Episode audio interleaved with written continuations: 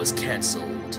Four nerds, minus one because one of them had to go off and do something, still band together to talk about it, and all of its amazing awesomeness that should have happened last week and didn't because the world's on fire. Why is the world on fire? Because, oh, if you stepped outside, you realize those nerds are Brandon T. McClure, Ryan James Eliopoulos, and Ben Magnet, whose happiest moment this entire week was the fact that baseball is back and the Dodgers are winning. Woo!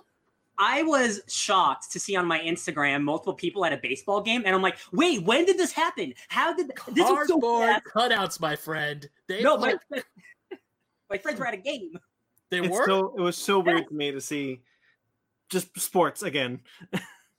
I Yeah. oh god, no, I didn't think the season was gonna happen at uh, at all. I didn't know it was gonna happen, and then when they finally announced that uh 60 game season, and the Dodgers were they did a, they had a great opening weekend. I have a baseball uh, question, Ben. How many games are there traditionally opposed to 60? A hundred and sixty. Holy shit! So this is like this is like a Dragon Ball Z small bracket tournament that's just like Mhm. the best of the best. The season starts in April, and it Are you goes telling me all there's a are you telling me there's a more than a hundred games a year? Hundred games of baseball a year for one team. Whoa, I had no idea. Oh, Oh, yeah. yeah, they're, they they are athletes. I will never Yeah, not give base- athletes credit. oh god brandon baseball it starts in baseball starts in april and it ends in september and the playoffs are in october I mean, So look, when I essentially, play, when I baseball is the longest- when I play basketball, like I think we played like 10, 15 games, maybe. uh-huh But Yeah, I when had I- no idea. Oh no baseball it's a long it's a long ass season for baseball. I mean you could fall off baseball like okay so like the season started in april and like say the dodgers were in like third place people wouldn't start freaking out until after the all-star break because that's when the teams really like you have trade deadlines you have all this other sports stuff that you guys don't really care about. But Sure. that's when it when the the hunt for the playoffs really hits. Now we're in the middle end of july. We're about to start august which is a huge playoff pu- push in uh, baseball. And that's where you start to see the teams like this is where the standings are going to be set for october the playoffs and everything. And just having the season start now is it's weird. Even I'm when i'm watching the highlights i'm seeing an empty dodger stadium is weird.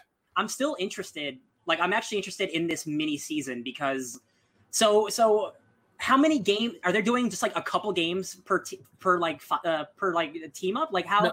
if it's from 60 to from 160 to 60, that's a lot less playing. So like So how does here's- that work? so here's what they're doing so right now baseball this is funny we're, is, we're supposed to be a nerd podcast this is the most sports i've No, talked this is this is baseball nerdy shit. I'm actually I'm curious about how This, Okay. is, this is sports nerds with Ben. Yeah. I used to like baseball. I'm just not anymore.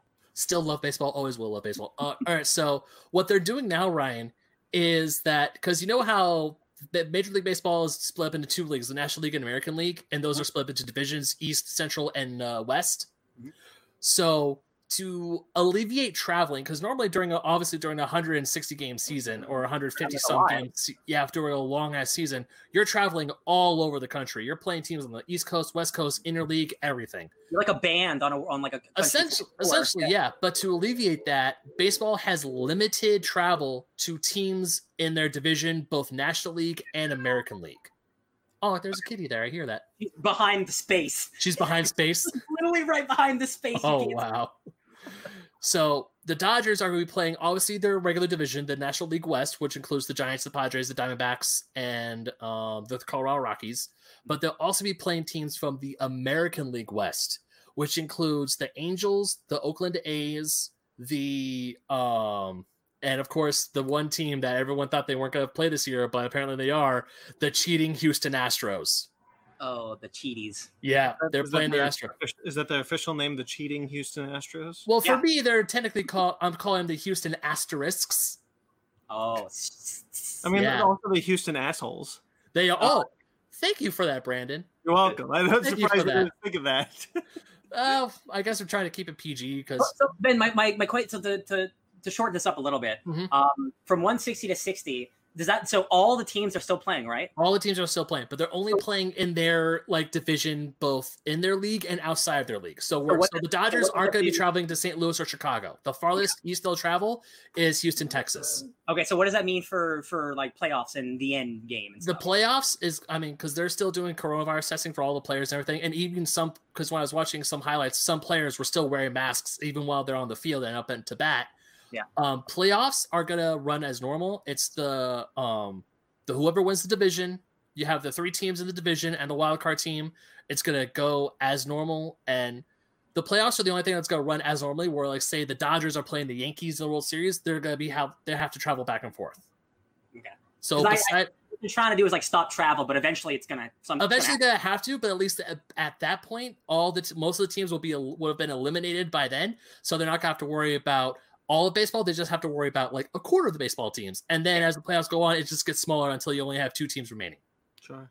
I'm um, uh, I'm happy we had this baseball talk. I'm very curious about the restructuring of baseball in a pandemic. Uh, Yeah. Do you know if ba- basketball, if like if like all the other sports, are like they're trying to basketball, basketball starting, but all thirty teams of the NBA are in Orlando, Florida, and they're playing their they're finishing their season because they're baseball starting their season.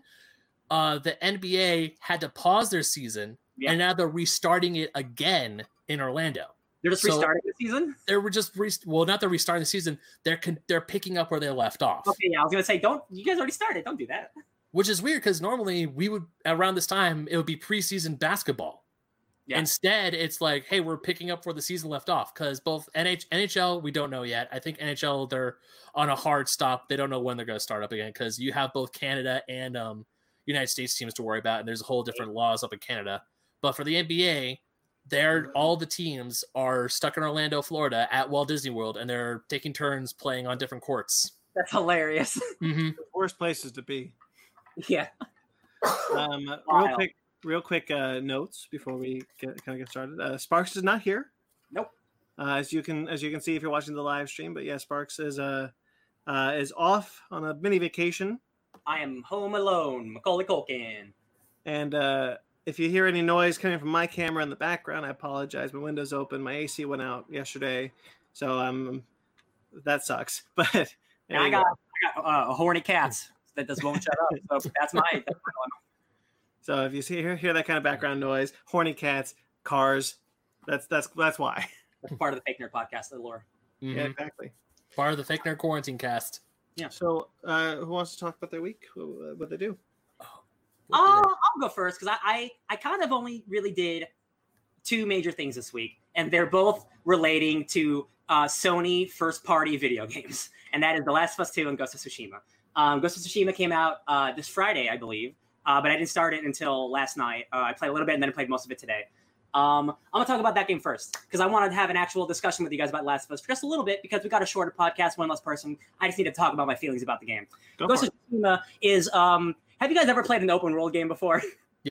yeah. Okay, then there's nothing surprising about Ghost of Tsushima whatsoever. Um, and I don't mean that in a negative way. It is just a game that is not trying to uh, it's not trying to break the wheel and do something new. It is very much a game of hey, literally every single thing you've ever done in an open world game is in this type of game in some sort of way, right? Um, you guys know about Samurai? Have you ever heard about them having a code or they're honorable? Well, guess what? A lot of that in this game. Could have told you, right?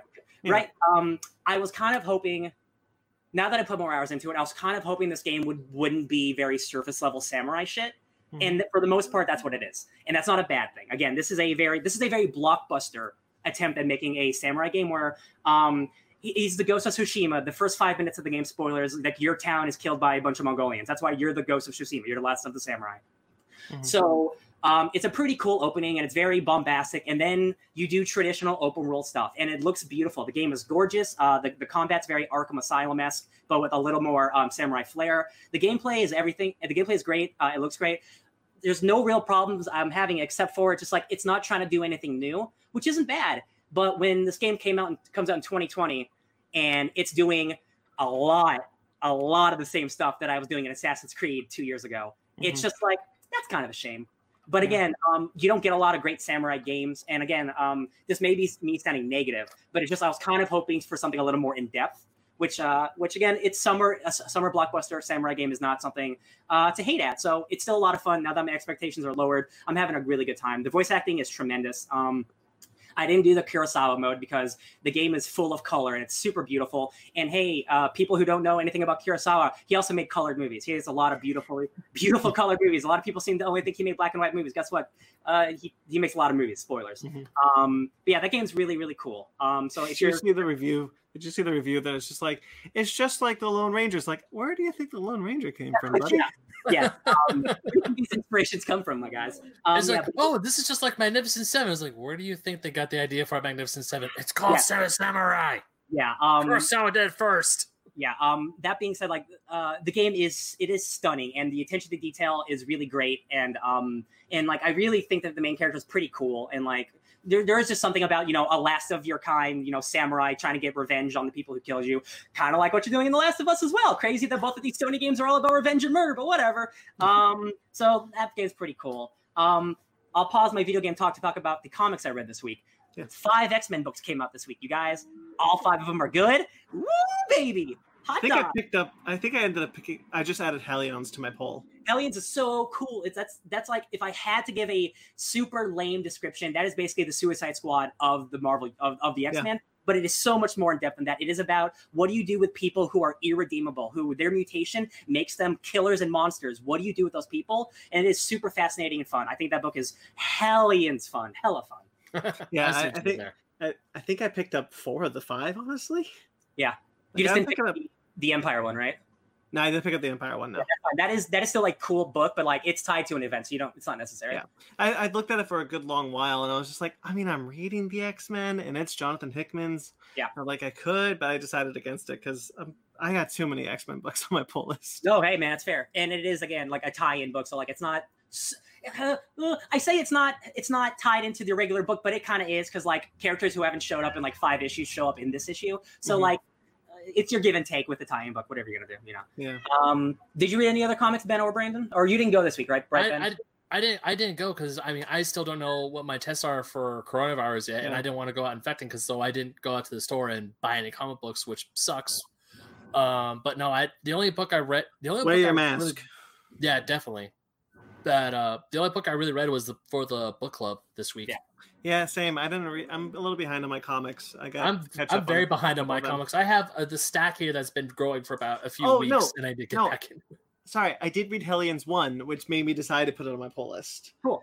Uh, which I really liked. I like that book a whole lot. and again, like that's one of those books where um um like I even even though you guys like know X-Men characters like like Brendan, I'm sure you don't know like any of those characters except for like Psylocke, right? But when you have a good No, writer, I know Sinister. Sinister, excuse me, but you know like like a nanny and orphan maker, like those guys. No. Like like those obscure characters, like it just takes a good writer and a good plot to make any character interesting. And that's why I love picking up books like this, and expe- especially this book is doing critically well and financially well. And it's a book called Hellions, featuring Orphan Maker and Nanny. Like what the, the craziest stupid X Men characters that that are now relevant. I'm like, man, comics are great sometimes. Yeah. Um, speaking of comics, I read a bunch of the Empire tie-ins because a lot of those are finally out, and um, I was kind of lukewarm on that first issue. I thought it was good, but now that all this stuff has started to come out, I'm definitely much more into it. That Emperor Hulkling book by Chip Zdarsky is a revelation, you guys. It is so sweet and so awesome. It is it is super great of Marvel because we were just talking about this with the Pride, right? Having openly gay Yeah. characters. They don't do that in the big two very much, or they do, but they're not as prevalent. Empire is about the main main character of Hulkling, who is an openly gay character. He's he's in a he's he's that he is uh, engaged to to Wiccan, and this entire series of books is all about this this openly gay character and his his fight with his humanity and his destiny to be the leader of of space.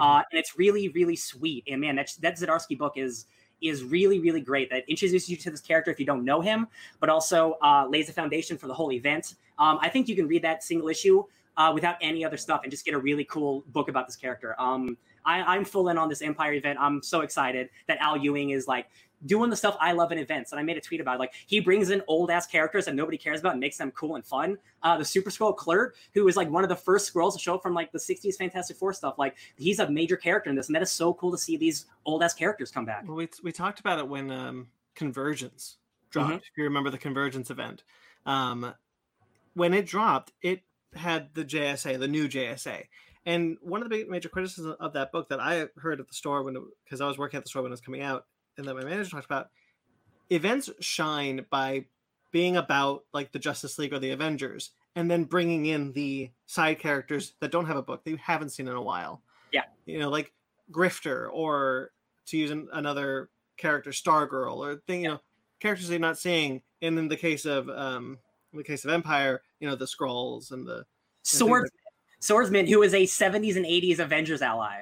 Uh, Yeah. the, the main villain, Quoi, who is who is part of this like ex Skrull villain group, who was like the main villain of this book. He was like the Avengers like little boy like ward. Like he was like this little like like Skrull kid who was like they're like, hey, it's me. I'm a, I'm Yeah. a cool kid. Now he's the big villain, and it's like it's just I love when when comics have time because it's only this is only something that time can give you. It's you have mm-hmm. decades to let this character grow and build into something else. So it's like, hey, I was like your little kid friend, and now I'm I'm the bad guy. Sorry. Yeah. And think that's that's that's a sign of such a, of a good event is if they do something like that. All the best all the best DC events did. That's why Convergence is shit. It's one of the reasons why Convergence is shit. was there just like Brainiac? Was it like It was No, just it was- no. it was Brainiac was Telos. Future's End. it was Talos? Right. It Yeah. was Telos, who is the who is Brainiac's sidekick or whatever. Right. Okay. Whatever. I remember I- there were a few good issues of Convergence, but that's because it was the like tie-ins were great. Yeah, tie-ins like were Kingdom great. Come Superman with uh, Metropolis Kid Super Superboy. Lois and Harley, Clark. Harley Lois Quinn, Lois and Clark. Jon Kent comes from that event. Uh, Harley fought Captain Carrot. Mhm. Like those those things Oh, were really cool. um, Nightwing. Uh, it was night. Uh, there was one where um, it was Nightwing and uh, Oracle. Barbara, Yeah. uh, Barbara Gordon was still stuck Yeah. in the wheelchair, and another one where it was '70s Nightwing, where he was dating Starfire. There was a there was one. Um, we're just naming convergence events now. Um, convergence times. We're Greg naming the good ones. Greg Rucka came back to write Renee Renee Montoya as the question. Yeah, man. Those are those events are those those times are awesome. Doesn't Those are the good ones. that it takes like a multiverse tie-in to get back characters we love? Doesn't Yeah, no, seriously. God. That was the whole thing. Like Stephanie Brown's back. Uh, back. Uh, Re- Renee Montoya's back. It's like Wally West was back. Wally West had two tie-ins. Oh yeah, that was pre all that shit too. Yeah. Yeah. Conversion sucks. I've, Yeah, it does. I've looped back around. Conversion sucks. That's shame. All right, so uh, comics are cool. Now Yeah. let's talk about The Last of Us just for a little quick. So I'm gonna spoil The Last of Us One uh, because that is a seven-year-old game. So I'm not worried about spoiling it for you guys because you guys would have played it by now. So Last of Us One is is legitimately one of the greatest games of all times. I know it Sparks and I's one of our favorite games. Um, it did something much like much like we were talking about Neon Genesis Evangelion. It is something that like that moves the the genre forward. Um, because video games have had great stories. It's not that there hasn't been good stories, but there's something about The Last of Us that just brings a certain realism in the way that they captured the most the the, the the people with motion capture.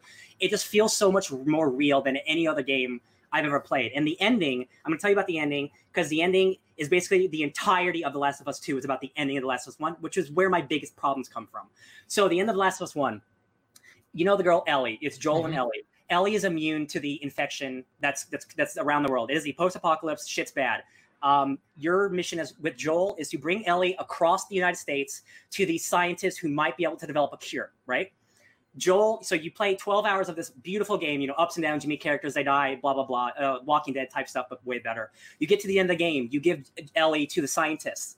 The, the scientists say, Joel, um, we cannot develop a cure without killing Ellie we have to remove her like her brain to get the, the, the sweet cure juices that are deep in her brain and spine and joel says no and joel kills everyone in the hospital all these beautifully nice wonderful people to save ellie and he escapes with ellie. Ellie wakes up and joel lies to her. He says ellie the tests were, were non-conclusive. Apparently there's a lot more immune people. This was all kind of for nothing but i'm glad me and you made it out of here kid. I love you.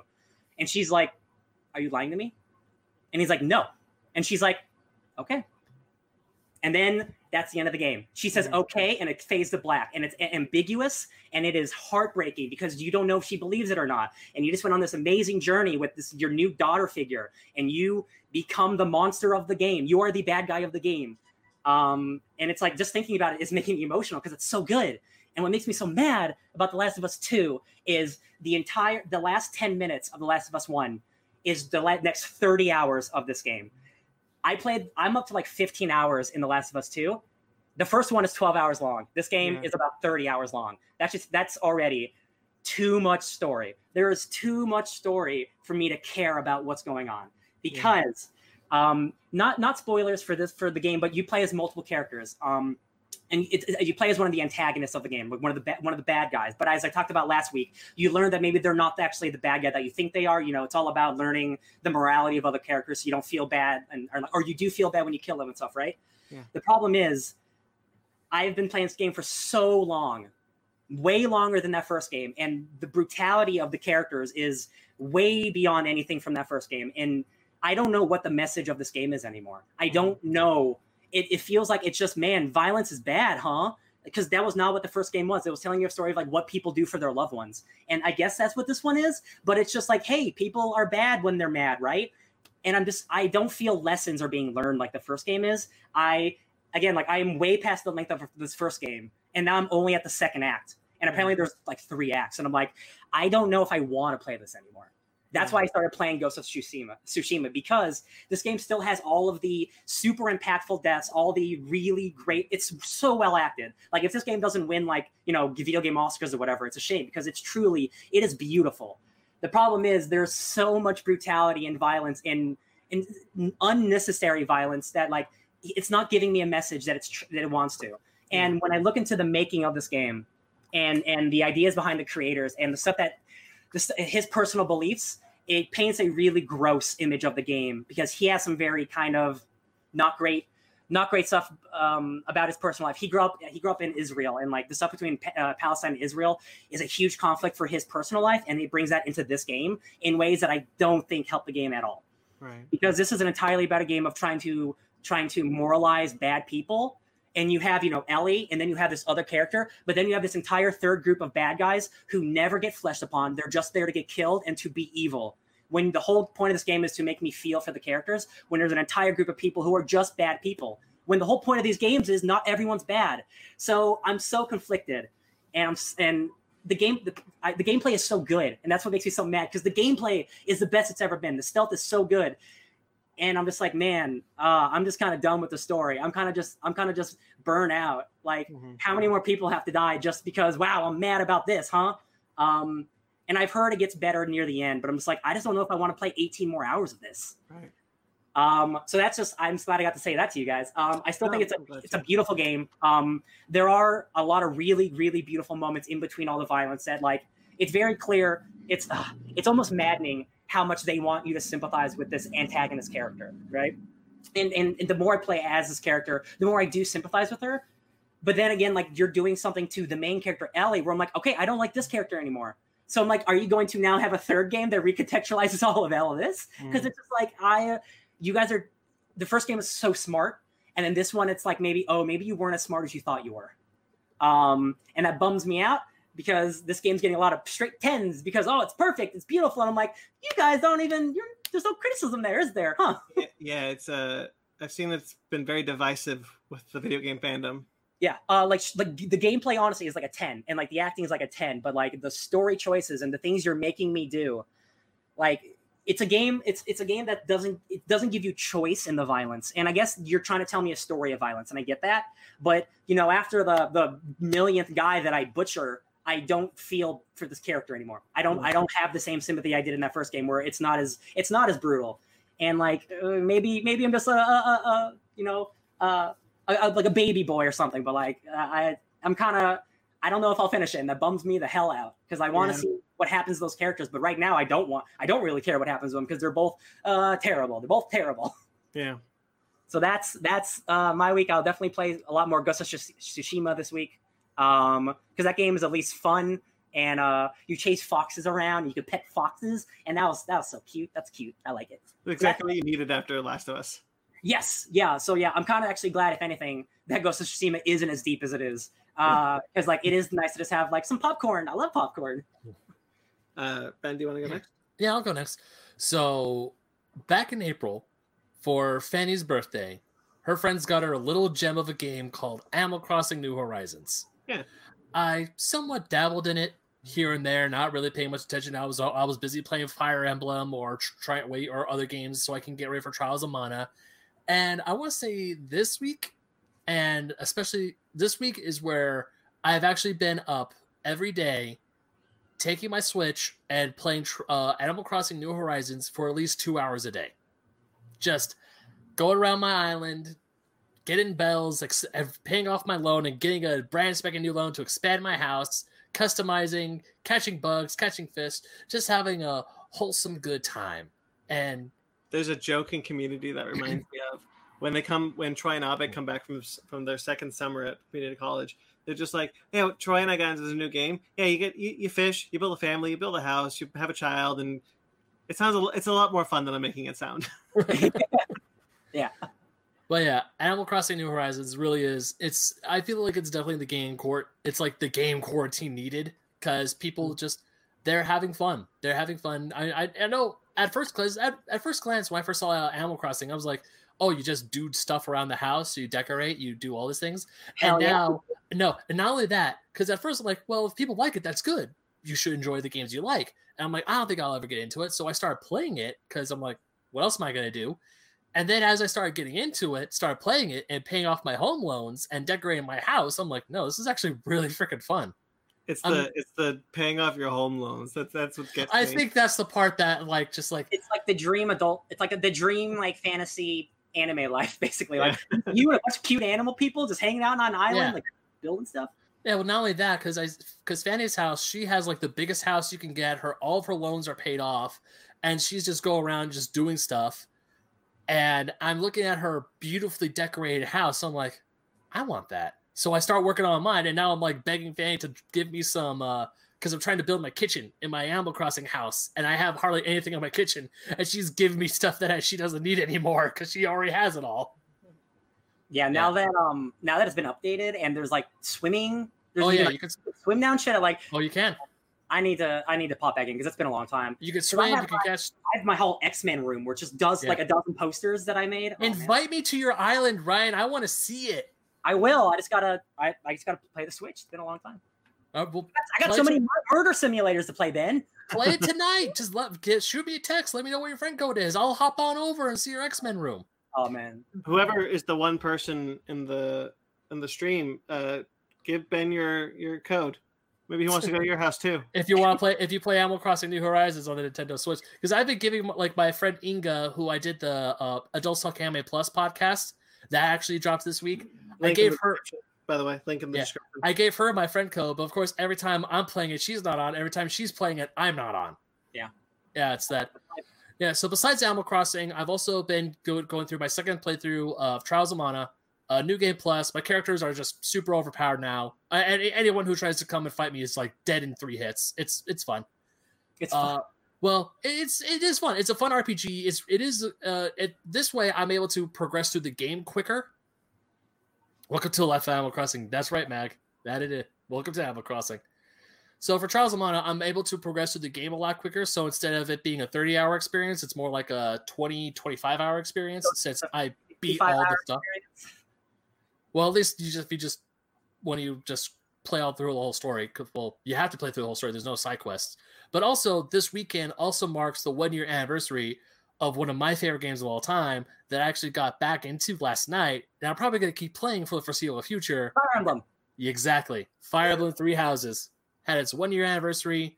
Um, I watched a friend of the show, Ben Lepley, him, the voice of Ignatz and Leonie. They were doing a thing on Twitch earlier today because this whole weekend, Fire Emblem voice actors, because that's a huge cast. So they've been taking turns on Twitch and their personal Instagrams, signing autographs and sending them out to fans. That's awesome. Since the only time I was able to meet them was at the only convention I attended this year, which was Anime Impulse back in January.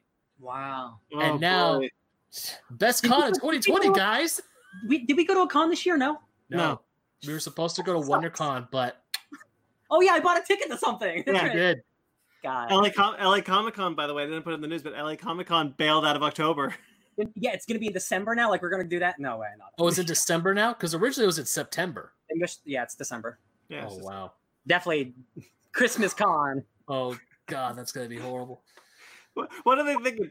People aren't going to want to travel for their families. They're going to want to go to LA Comic Con. I definitely think every artist and like creative person that I love is going to want to spend their Christmas at a nasty Comic Con with Corona people.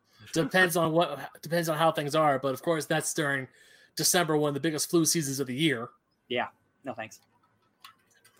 Yeah. So. Anyway yeah. Besides video games, uh, Fanny and I we watched some old '90s classics. Uh, the first one being Jim Carrey's The Mask.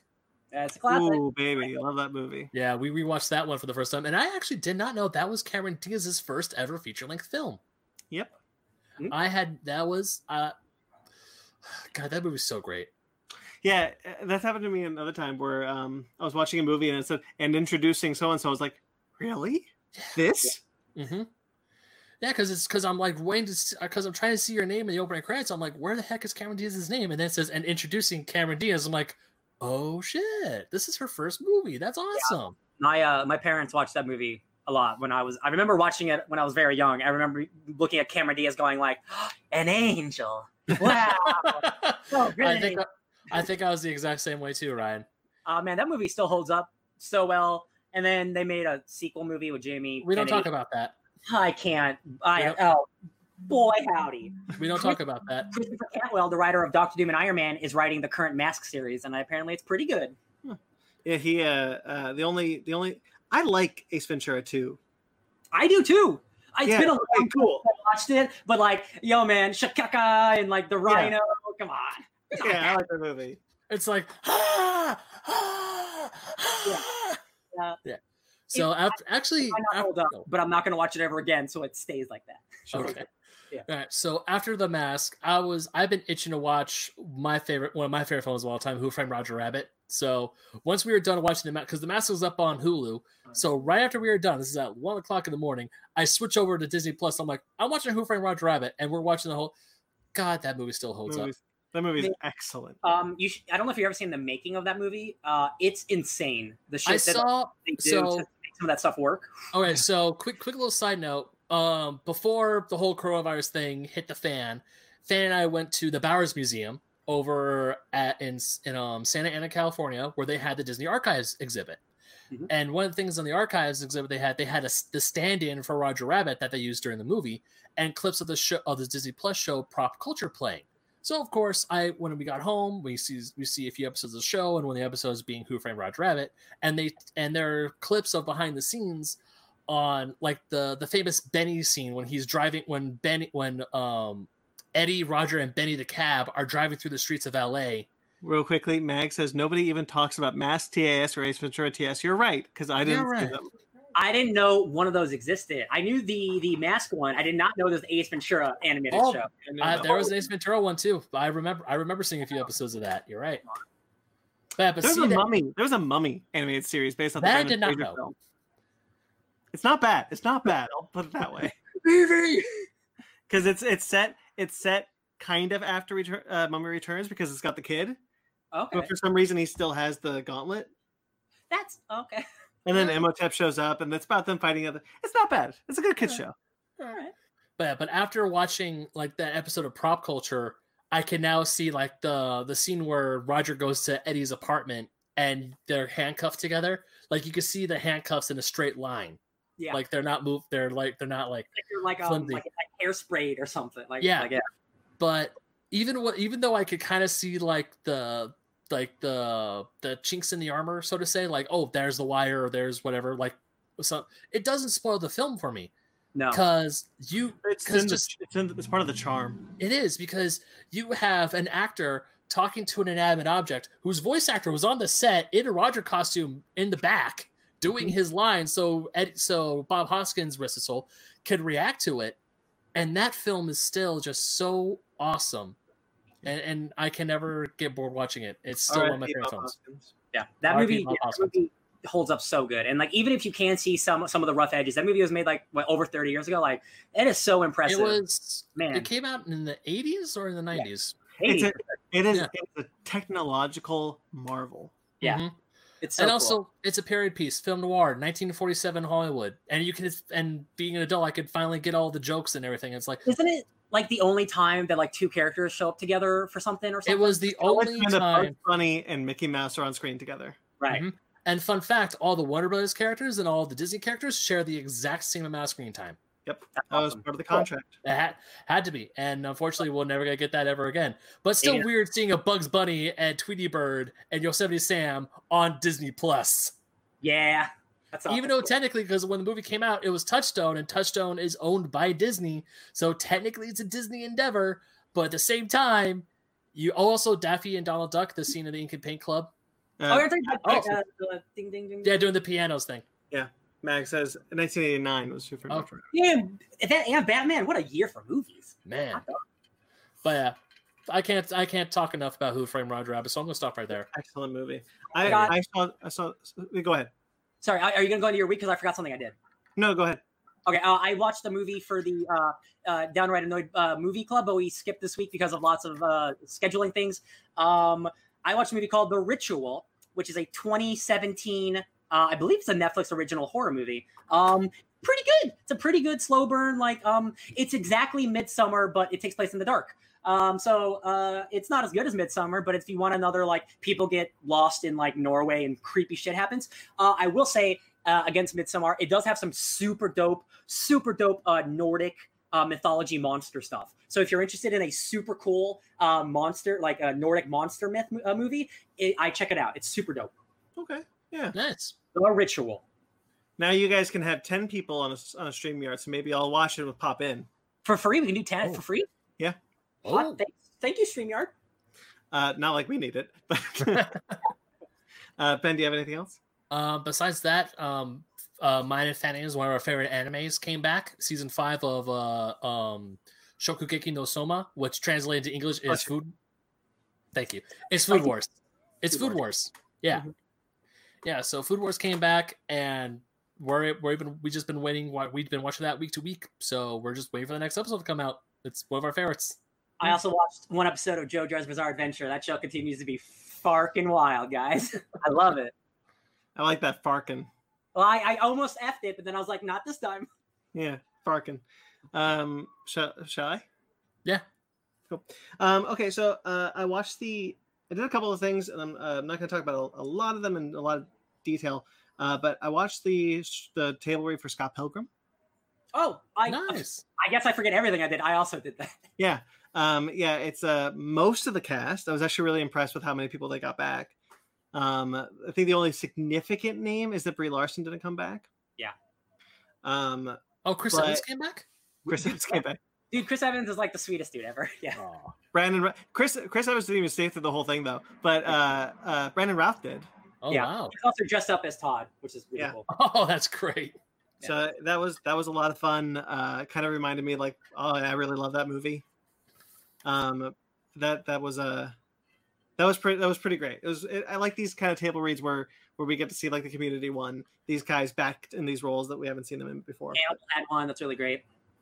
Yeah. Um, I started watching Primal, Oh, the God. Gen- Oh, the Genndy Tartakovsky series. What is that on? It's on HBO Max. Okay. And probably adultswim.com, which is probably free. Um, but if you have HBO Max, it is all there. It's about six episodes. I've only seen three of them.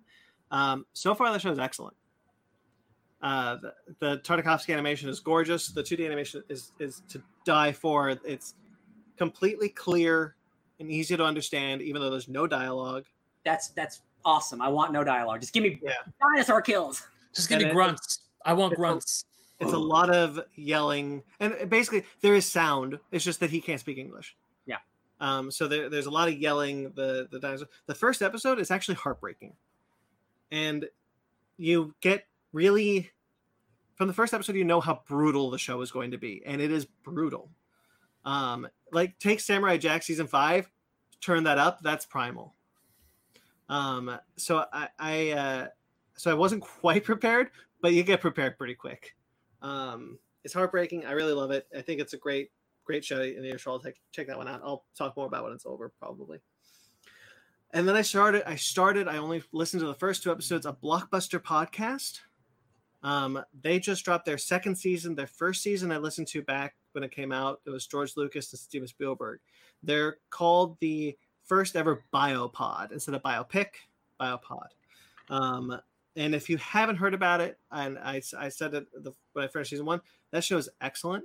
Uh, highly recommend. The production value of that series is great. They dramatize and make you empathize with these characters. This season is James Cameron, and he and how he became uh, his trajectory to being a blockbuster director, much like the last one was George Lucas, Steven Spielberg.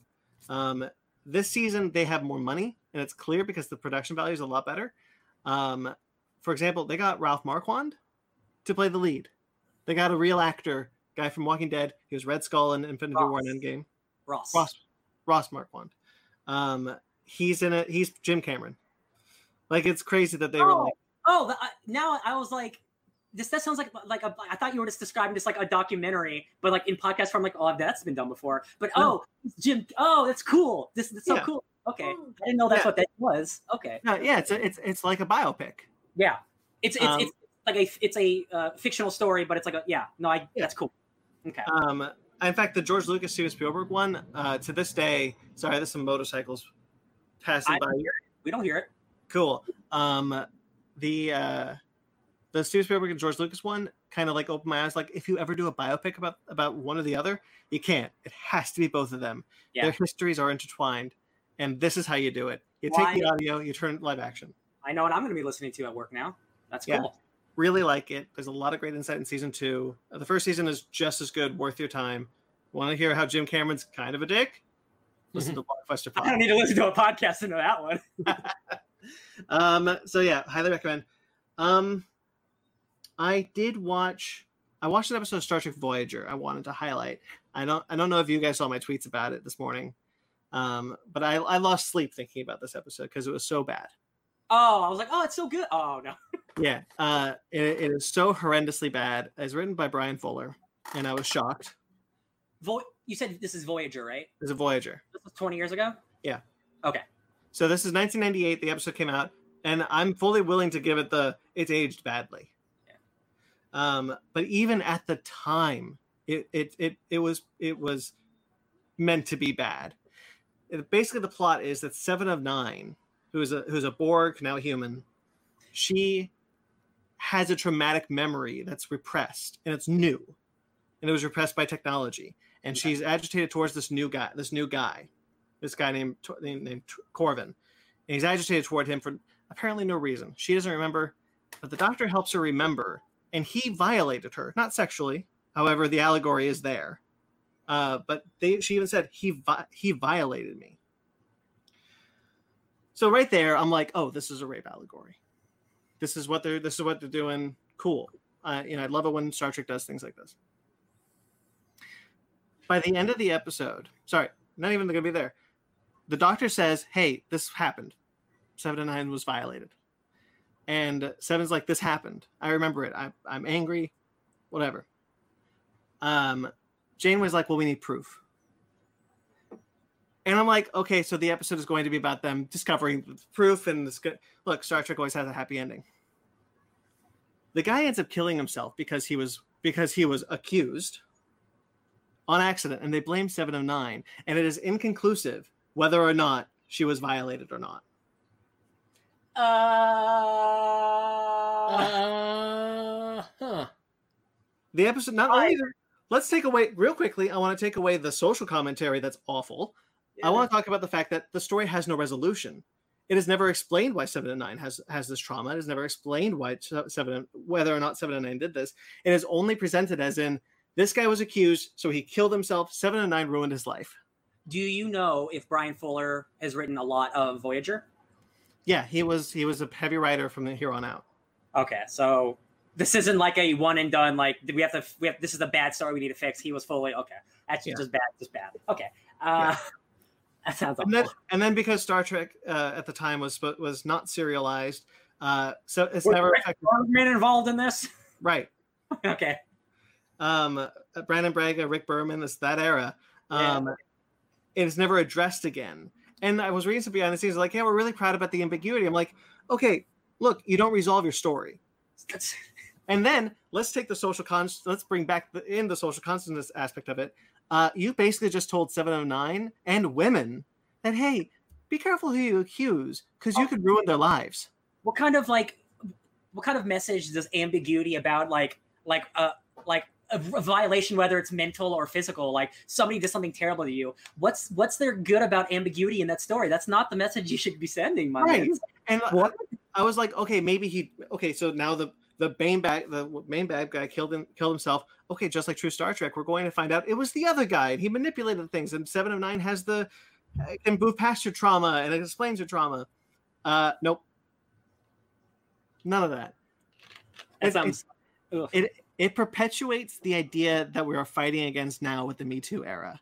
The idea that we created this toxic environment for women who feel like they can't come come out because like, well, what's the proof? Well, if you're sexually assaulted, spoiler alert, there's not always proof. Mm-hmm. Yeah, man. Um, it, that's such a bummer too, because like Star Trek is supposed to be like the bastion of like positivity and like Right. Quality and shit. But like, I know I've talked to you like uh, and like shown you stuff before of like maybe the, the the people who are running Star Trek didn't have the the best intentions in mind for their franchise. Yeah. Um, this clearly is an episode that shows that. Yes. Um, that's a bummer. That's a big Yeah. old bummer. I was really, I really like Voyager. I've been really enjoying it. I like Seven and Nine as a character a lot. Um, Catherine Janeway is my favorite captain. She, she's she's such a wonderful character. Uh, and when she was like, yeah, "We need proof," I don't want to, whatever. It's just like, I'm ashamed. I am I- ashamed at that fictional character Janeway. Yeah, I wouldn't be shocked if uh, uh, doing like uh, the, watching the few videos I have about like that era of Star Trek. I wouldn't be surprised if you could find some interview with some of those cast, probably talking about some of that stuff. Yeah, Uh, 'cause I've seen enough where I'm like, oh yeah, a bunch of these dudes writing women definitely know how to write women, right? Yeah. Uh, Deep Space Nine, um, you know, uh, Terry Farrell was abused in a similar way. Uh, and she she was kind of forced out of Star Trek Deep Space Nine. Um, so yeah, that era of Star Trek wasn't, you know, the behind the scenes stuff wasn't great with um, Yeah. those two. But anyway, it, it really pissed me off, and I really wanted to talk about it because I just I was like this this show should be better. It, that's like counter Star Trek in like every. It seems like in every single way. Like who? How did no one go like this is a bad idea? Yeah. there were even women on the screen on the team at that time. Yeah. But the big thing I did this week was I finished Adventure Time and I watched Adventure Time Distant Land. So I'm all caught up with Adventure Time. There was, Traveled act- far in distant lands. there was actually one other show I actually watched to finish this whole week. I forgot to mention during my week. Fanny and I finished and watched all of Harley Quinn. Yeah. That show is fantastic. And also, oh, I've been talking like Bane for his entire week, and it's actually kind of funny. Especially when some, especially when something doesn't go our way, we're like, I'm gonna blow up this thing. Uh, that no joke might be my favorite Bane ever. I think it is. I think it is. Like one of my favorite parts is when uh, Bane finally stands up to himself in the second episode to Joker.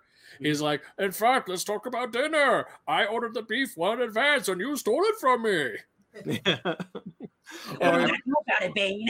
And like everything happens, he's like, "I'm gonna blow up this bomb. It's fun." or, Or he's like, the second season, the second season trying to find a swivel chair. "Uh huh." Oh god, the two faces. is like, "It's not two faces. We're the same face." Again, talking about you know, um, uh, like side characters and shit, like t- Empire and stuff. But like Harley Quinn, one of the major characters is Doctor Psycho, a character I know nothing about, and I think that dude is hilarious and so stupid and so such a fun antagonist. Uh-huh. Like what happens with that character at the end, uh, with like Darkseid and shit. It's like I know. that show takes such a turn that's like, oh man, this is like big and cosmic, but still super personal. Like, great show, love it. I even when I was watching, it, I was like, "Oh, that's from like uh, Batman No Man's Land, like the earthquake." And even when Joker has like a normal life, it's like, "Oh, that's taken from that Elseworld story where Batman dies and Joker lives a actual, real, productive life for once, and then Batman comes back and messes it all up." But no, e- everyone in that cast is amazing. I freaking love Harley and Ivy together, and Um, God, I hope we get a season three. I really do. That show deserves it. Uh, so yeah, so I did finish Adventure Time. Um, I I remember texting Sparks. I was like, you know, hey, uh, I'm done with season eight. I got two more seasons. You know, I think I'm gonna, I think I'm gonna, yeah, take my time with them. I finished them in a day. Jeez, love it. That's the what hap- last episode is 45 minutes, and it is wild watching a 45 minute Adventure Time episode when you're so used to 11 minute chunks. Yeah. Um, that show is incredible. I, I it is my it is one of my favorite shows now. It is at least top five. Um, watching all of that that show tackles uh, adult themes like accidentally killing someone. Uh, there that show tackles growing up. There's an there's great representation in that show. The animation is fantastic. The lore is surprisingly deep and amazing. Characters are allowed to grow, and uh, Finn's arc of him growing. For example, we all know Ice King's real name. We've all heard it. I haven't. I'm the one You know? person on this podcast who hasn't said, who hasn't heard it. Really interesting. I could have sworn that someone would have shown you. Oh, Oh, Ryan! Ryan! No, we're, we're fine. Continue. this is balanced precariously on something. Don't worry. Um, we lost, we lost, Ryan flew away for a second, off into space. I thought he was like flipping the thing over because I don't know Ice King's real name. No. um, the when when when Finn finds out about the Ice King in his past, from then on, Finn sees the Ice King as like that, as this tragic person, and not the monster that he used to, and kind of learning that the show is really about um changing uh, seeing people for who they really are and changing your perspective of them. There's a line there's a line that P- that princess bubblegum says was like people are built different. We don't have to uh, we don't have to understand it. We just have to accept it. Yeah. and i'm like whoa. I can't believe that happened. And then the the end of the show was a big news uh, news frenzy so i'm sure you guys have heard of it at one point but i won't say what exactly it is. Um that moment is completely beautiful and earned and wonderful for representation especially within a kid show. That show is serialized in a way i did not expect. Uh that show is deep in a way i did not expect. Uh surprisingly when pendleton ward leaves the show it gets better. That's funny. um, but I think that show is wonderful and gorgeous, and I'm so sad Sparks isn't here to hear it. Uh, Yeah. hear, me, hear me say it because I would love to geek out with him eventually on it. I'm sure I will. Um, and then I watched Distant Lands, which is the HBO Max first part. It's BMO. Um, Sparks is absolutely right. There is a shoe drop that changes the entire perspective of that whole short. I say short. It's 45 minutes long. It's longer than the av- average Adventure Time episode Yeah. um the uh that show you're kind of like it's a fun BMO short it's a bu- BMO show and you're and you're enjoying it and then you're like oh wait I was actually being fed some pretty new lore that enhances the story um so that was also really great and it's just kind of nice to have an adventure time back I admit it I cried at the, at the end of that last episode uh it does it did what what I love it's the trope where it's like we're gonna sing the sing the theme song while we show you a montage of where all the characters are now and I'm like Oh yay! I love that too. I love that. I love that. Give me I that. Mhm. Yeah. Um, and you get like little hints of what all the characters are doing. It's beautiful. No, yeah, I really enjoyed it. Um, I'm really happy I've, I finished it after all these years. Is Pendleton Ward involved with the HBO stuff? Not directly. Okay. Um, he's he's good. Like I'm not bashing Pendleton Ward, but he does No, no, after season four. all. I just mean just like I know he's now doing other things. I don't know if he still is like the guy in charge of Adventure Time. You know what I mean? Like who Yeah, is but- that person? What I mean? The showrunner Adam Adam not Adam McKay, but Adam Mack or something like that. He he started running the show at, when Pendleton Ward stepped back up to season four, and he has been since.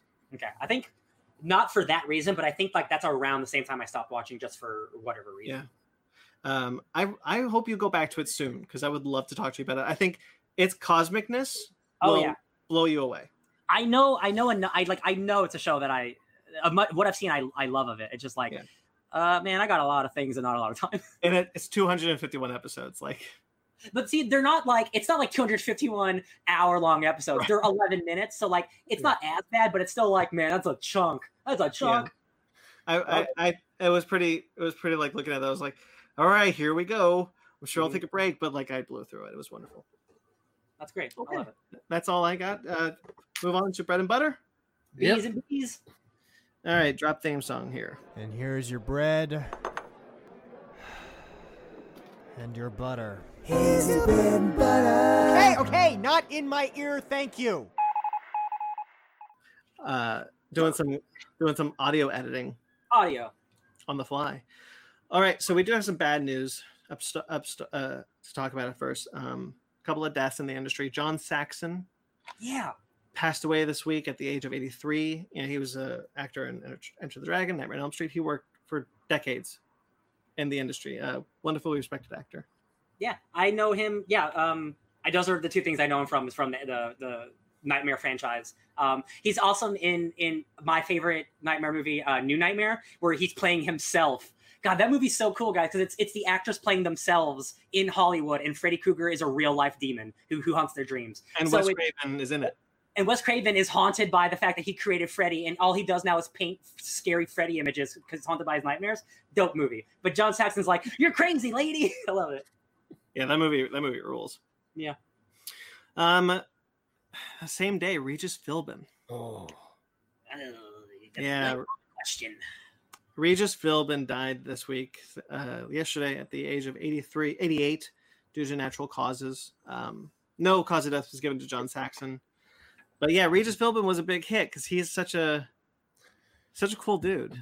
He was a cool dude. I remember my mom and I back when he was doing live with Regis and Kelly, but when he was still doing that show properly, if we would I would be watching that a lot with my mom before I would go to school, and of course when Who Want Who Wants to Be a Millionaire hit the stage, Oh yeah, we wanted to be on Millionaire, and I wanted to meet Regis Philbin because I thought he was like one of the coolest dudes ever. He just I love, I seemed he just seemed chill. did you see this? Did you see the clip that's going around online of him dressing up as Shrek? I did I did not know that existed, and that made me appreciate him so hard because that clip is so funny. Of that dude just like sipping and like, no one respects me. I don't get it. I'm like, oh my god. yeah, he's like, this was a stupid idea. I thought you'd Yeah. like. Yeah, he seemed like a like a cool guy. and He's been doing entertainment Mhm. stuff from uh for a long time. Yeah. Um, and then uh, just today, um, Olivia de Havilland passed away this week. Uh, she is an Oscar-winning actress from Gone with the Wind, Oh yes, yes, yeah. Adventures of Robin Hood. She passed away this week at the age of 104. Damn. Causes About- that is a That's a, a live, actual living legend right there, Yeah. man. Um, I'm not super familiar with her work besides the movies you name, but like, man, congratulations on making it to triple digits. Like There's a- anybody, anybody can hope for that, right? there's a blooper reel of her doing uh, of her going around the internet right now. I highly recommend you guys check that out. Yeah. Um, she was a wonderful actress. Obviously, Gone with the Wind, uh, it's classic. Um, she was been she was in the industry for like 80 or 90 years. You know, 104. That's nothing to scoff at. Kirk Douglas recently passed away at 104. That's nuts. I Mhm. can't, I can't imagine living like the life that I've lived and then going to 104. Just like end it early. No way. Oh my Yeah. God. No, I'm weird. I just I want to make it to 100 so I could just look at my great grandkids and go, you know, 100 years ago, it's like we know, Grandpa, shut up. she she she lasted from the golden age of Hollywood to the modern age of Hollywood. She did. It's crazy. Involved in all the wars too. Oops, that sucks. Jeez. All right. I hope my dad makes it to 104. 86 now. Plenty of time. Yeah. Hell yeah. Okay. All right. Um, then uh, my category for this is 2020 or but 2020 is bust because tons of movies just bailed out. Um, the biggest one was Tenet, though. Tenet decided we're not going to push it back two weeks. We're just going to remove it from the release, release slate. I, I, I just like to imagine. I'm sure Christopher Nolan's a really nice guy, but there's Sure. just the funny, just the funny, t- like Twitter idea of who Chris Nolan is, and he's just he's so obsessed with movies he doesn't care about the coronavirus. So there's a part of me is like, oh, they want the movie to not come out. It's never coming out, and I'm just like, no, just it's a pandemic. And he's like, no, it's canceled. It's over. I'm destroying the prints. I'm like, Chris, no. I think that's really funny. It burns down my job because that's where we printed it. Burns Warner Brothers to the ground. Never again. No movies. No movie is making ever is being made ever again because I Oh. could put Tenet out. Only made on the phone. someone, someone at Warner Brothers, whatever happened, someone at Warner Brothers finally got through to him and be like, "Dude, move it." his wife like slapped him like chris stop it and he's like no i know I went oh. too far. Yeah. It's i, I, wanna like to think of Chris. I like to think of Chris. I, I obviously, I guess my imagination isn't as large as your guys' because I think he was like, he's like, okay, maybe it'll get better, maybe it get better. Chris, have you seen the the thing in the United States? Damn it! Fine, take it out. and what sucks is it is our fault because a lot of other countries are opening up because they're just fine Uh huh. fine New Zealand, Uh, looking at you. Hey guys, you need a mask? Mag, do you want a mask? Uh, buy it at uh, link in the description. Anyway, um, there you go the other big movie that was just taken off the release date and for the year was Mulan, Disney's Mulan. Yeah, this this one hurt. That was that is this is a movie that requires the international audience. Yeah, Um, so I'm sure Disney is looking at a way of maybe releasing it internationally and then distribute and then uh, coming back here. I see uh, a lot of I don't know if I call them babies, but people are like, you cannot release movies everywhere else and then not release them in America. We're gonna get spoiled, and that's not fair to us. And I'm like, maybe if you put on a mask, this wouldn't have been a problem. Or Captain just America, Captain America steps in. So you So- don't wear your mask. Like, I- or like, just maybe don't Right. go on the internet. Don't look up spoilers.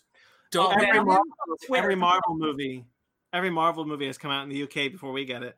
100%. Yeah. Yeah. Um, I just like, uh, oh, I just like, a part of me wants to like punish stupid people or like, oh, you guys want to see Tenet? Guess what? It's out everywhere else except America. Get off Twitter. You're getting spoiled. Because I'm just Yeah. like, just so, it really feels like it takes something monumental like a big movie release to make people care about a pandemic, right? Mhm. So like, people are like, but I want to see this movie. Then just obey the laws and wear a mask. It's not hard. It's not hard. And I'm like, Don't be a dick. I don't, fe- just- I don't, yeah, don't be a dick. Yeah, don't be a dick and wear your mask.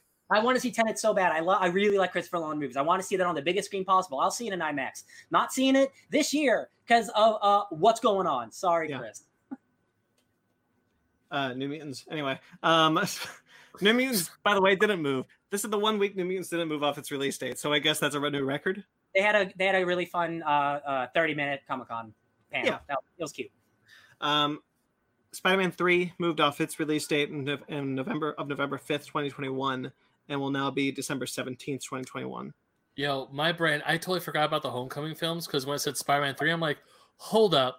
What do you mean about Spider Man 3? The Sam Raimi Spider Man 3? 2007. Yeah. Um, I'm back in 07, apparently. I'm going to be honest. For a movie that is not even in production yet, getting moved two months, it, I it's moved, it's going to get moved again. There's no way, Yeah. right? Yeah. There's, they're not going to start production on that movie for a while. It feels like And Like, I- Uncharted, Uncharted was supposed to start soon. Marky Mark with the mustache.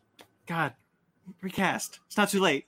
It's me. I'm Sully. I sound exactly like Sully. Just recast. Anyway, um, speaking of movies that aren't even in production yet, uh, the new Star Wars trilogy, whatever that is, um, Taika Waititi, Rian Johnson, who knows? Um, they have new dates now. They're going to be coming out on December 22nd, 2023, December 19th, 2025, December 17th, 2027. Does that sound like the like a, a post-apocalyptic future to you, 2027? That's seven years. I know, right? Years away seems far away. 20, Yeah. Oh, God, Now, I'll be 37 Is when that all, last movie comes out. is this all Star Wars movies or just like whatever that trilogy is? Not like the, the couple that are random ones, right? Or is this all the Star Wars movies? Do we know? No, we don't know. All we know is this the, the next Star Wars movie is 2023. Okay, because I know there's like a Taika one and like a random one and like a this one, that one, and then like apparently the trilogy or whatever. They like, they canceled most of them because it was the the Dean DeBloy and Benioff stuff. yeah. Um, Is and Ryan then they Johnson, got Taika. There- is there's a Rian Johnson one? still doing his trilogy? Do we, do We don't know. Because I keep forgetting if it's like he's still doing it. Because I remember haven't- once last Jedi, They before have Last not. They have not said. Yeah, I think with the pandemic, everything's kind of just like chilling. Yeah, Yeah. very true.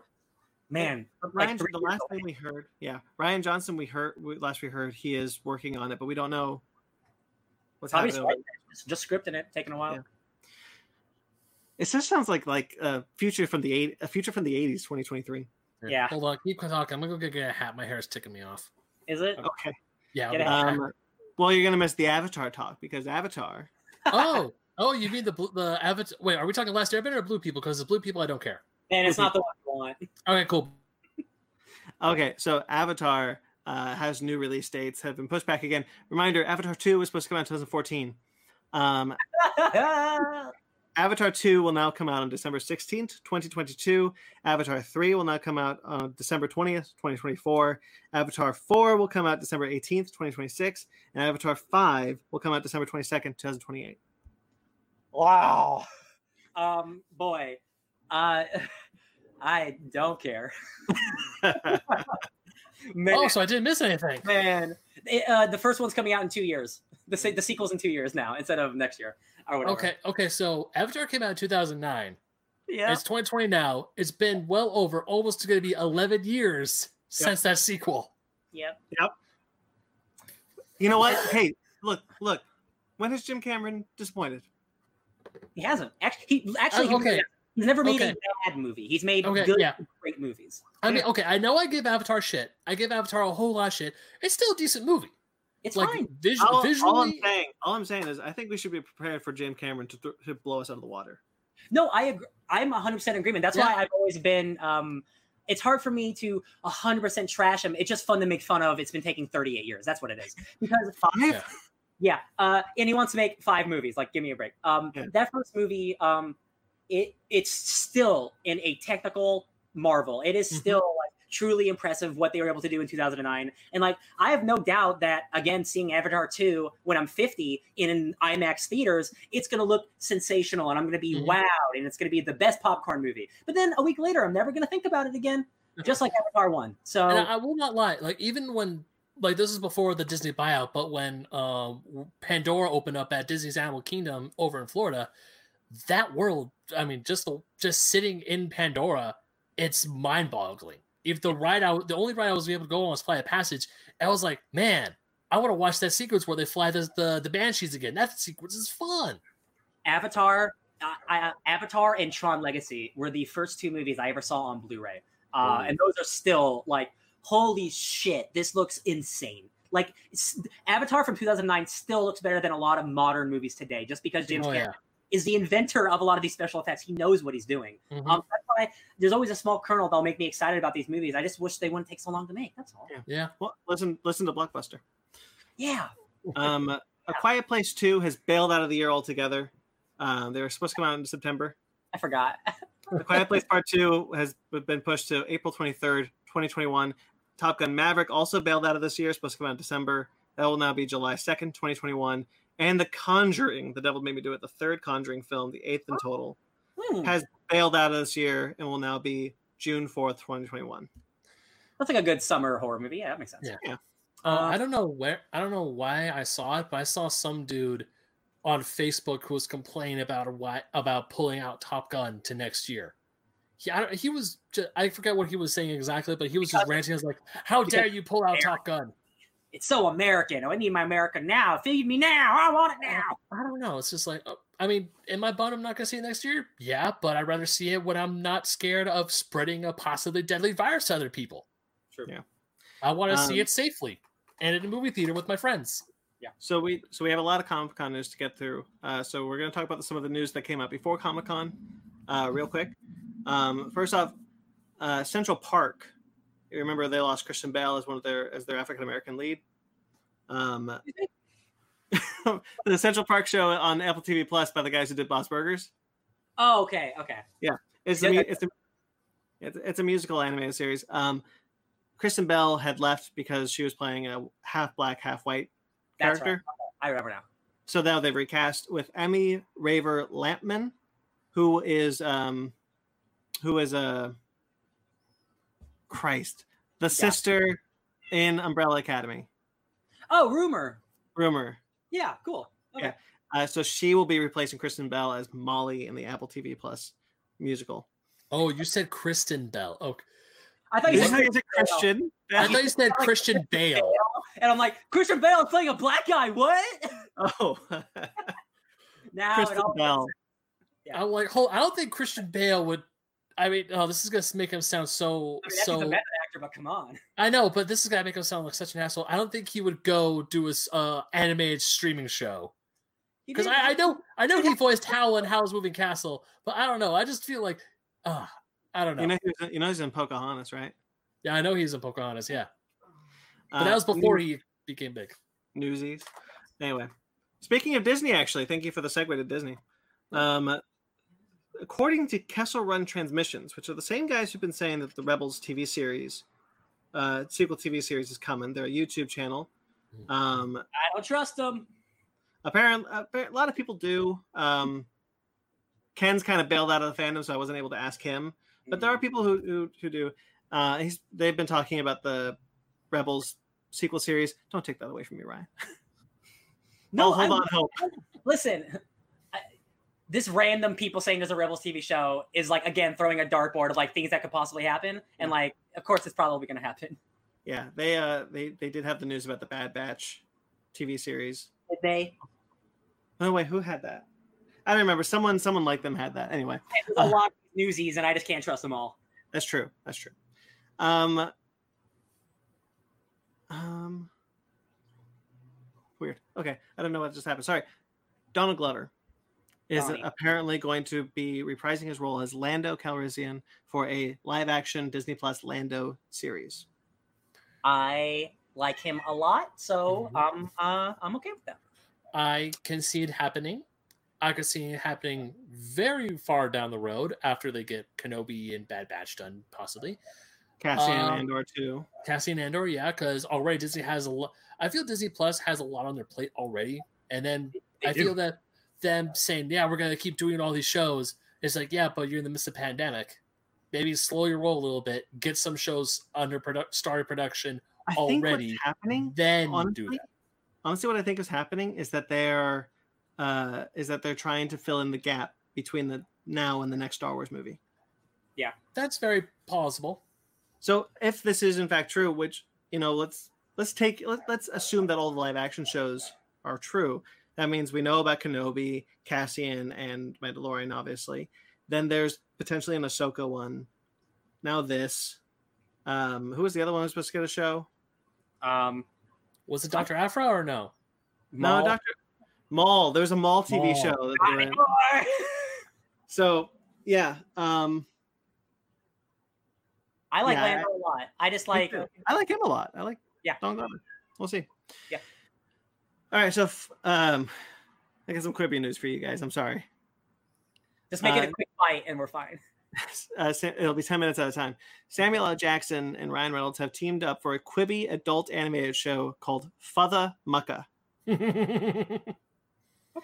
Um, the the synopsis reads: Samuel L. Jackson and Ryan Reynolds love each other. More accurately, Ryan loves Sam. When asked for comment on his feelings for Ryan, Sam said, "Tell them I couldn't be reached for comment." When a minor mishap causes Sam to become Ryan's primary caregiver, shit gets weird. Ryan is delighted to spend all of his time with Sam. Sam couldn't be reached for comment. That's funny. They Yeah. they have a good relationship after making um that first uh, uh Hitman's Bodyguard movie. I'm doing a podcast, Astra. um, so like, oh my god. So uh, the, the chemistry's there. They're both great, fun people. Um, it's Quibi. So there you go. Yeah. Um, it's going to be create. It's being created by Jim and Brian Kehoe, uh, Kehoe, uh, who are the co co-writers of the movie Blockers. Um, and then it's going to be animated by Titmus Mouse, Titmus, Tit, Titmouse Studios. Titmouse Studios, yeah. They're, they're good. So cool. Hey, remember that time when we were driving down that that one road and then Ryan stuck his head out the window and said, "Hey, what's Titmouse?" Because that guy had a Titmouse sticker on it. Did he did. answer? I don't remember. You yeah. did Yeah, he did. Funny Oh, enough, I man. actually I actually know someone who works at Titmouse. nice. Yeah. Um. All right, got some comic news. Guys, there's a song going on outside. It's great. I wish you could hear it. Oh, I wish I could hear it. Um, all right, so um, there is going to be a new Web of Venom tie-in series, a tie-in issue. As we know, uh, if you've been reading the Venom series, every now and then there's a Web of Venom that kind of like ties into another thing, another story going on. Um, Web of Venom: Empyre's End will lead into the King of Black. It's going to be about Null. Um, this will be written. Uh, this one will be written by Clay McLeod Chapman with art by Ju- Juiu Villanova. Giu Villanova, I don't know. Um, and yeah, like I said, it'll serve as a lead into the King in Black, and out in October. I Yeah, like. The end of Empyre because it's at Empyre's End. Um, I guess Empyre is going to tie into Well, I mean, much like much well, much like any big Marvel event, it's going to leave ramifications for the universe. So it's just going to be like, hey, here's what happened after this event, which leads to this next event. It's because both events are happening so close to each other. It's kind of shitty, but that's Marvel for you. Yeah, and Empyre is supposed to be over around now anyway. Yeah, oh yeah, it was supposed to come out literally like three, four months ago. So it's what are you gonna do? Um, speaking of events, Amazing Spider-Man is going to have a new event called Amazing Spider-Man Last Remains. Um, this will be um, the event where he goes up against Kindred, which is a character in the Nick Spencer series. Um, this is going to start with issue 50 with Matthew Rosenberg writing the Point LR issues. So if you, yeah, if you remember what Marvel does during some events like Age of Ultron or AU yeah, uh, they'll do a dot AX. Ah. it's the F, it's the 50, so 50 and then dot whatever. So it's like an extra book you got to buy. Oh. Whatever. listen. I hate I hate it. Just do a tie-in issue called something else. All I even will take because they did this a lot too before that. They did like 50.1 or and 50.2. So it's like the it point- is a small series within the series. But man, I I'm just a complainer. I guess. Didn't guess they do that with Legacy for a hot second? they they did both. They like this is issue seven, but legacy number 781 because you got you can have both. Yeah, Like- but it's not. It's not. That's not exactly what this is. This is Yeah. something else. Yeah. it's dumb though. It's still like a Um, tie that's like LR for last remains. I'm like that's silly. So I was, as I just said, Matthew Rosenberg will uh, will do that. It's going to feature the Order of the Web, which is going to see Miles Morales, Ghost Spider, Cindy Moon, and others team up to fight this new villain. Um, I like that. yeah, uh, this is what the um, this is what the uh, synopsis reads. Last Remain starts here. The Amazing Spider-Man reaches another landmark, and we're celebrating Spider style. Spider-Man just took the beating of his life, and we're just getting started. Artist Patrick Gleason is back on Amazing Spider-Man, ushering in the saga that is Last Remains. Kindred is stepping out on- on the stage for the first time, and Spider-Man is not ready for the havoc that Kindred is going to let loose. So, Cool. Yeah. This sounds like a. Uh, I stopped reading that Spider-Man after like the second volume, or whatever. But it's like this sounds like a villain who's been like building up for a while. I'm like, cool, man. I'm glad people got a Spider-Man book they like. I love it. and then finally, G4 surprised everyone. Sometime in 2021, G4 is coming back. Yeah, I, I'm for it. seven I- years, seven years dead, coming back. I'm I'm for it. I was a huge fan. I used to. I remember G4 when I was just Tech TV. Same. I remember watching that, and then I was always watch. I I had X Play TiVoed. Let's play. Funny enough, I actually when they that tweet came up, I saw I didn't know that uh, Morgan Webb and Adam Savage or Adam Sessler had uh, Twitter, so I started following both. of Oh, them.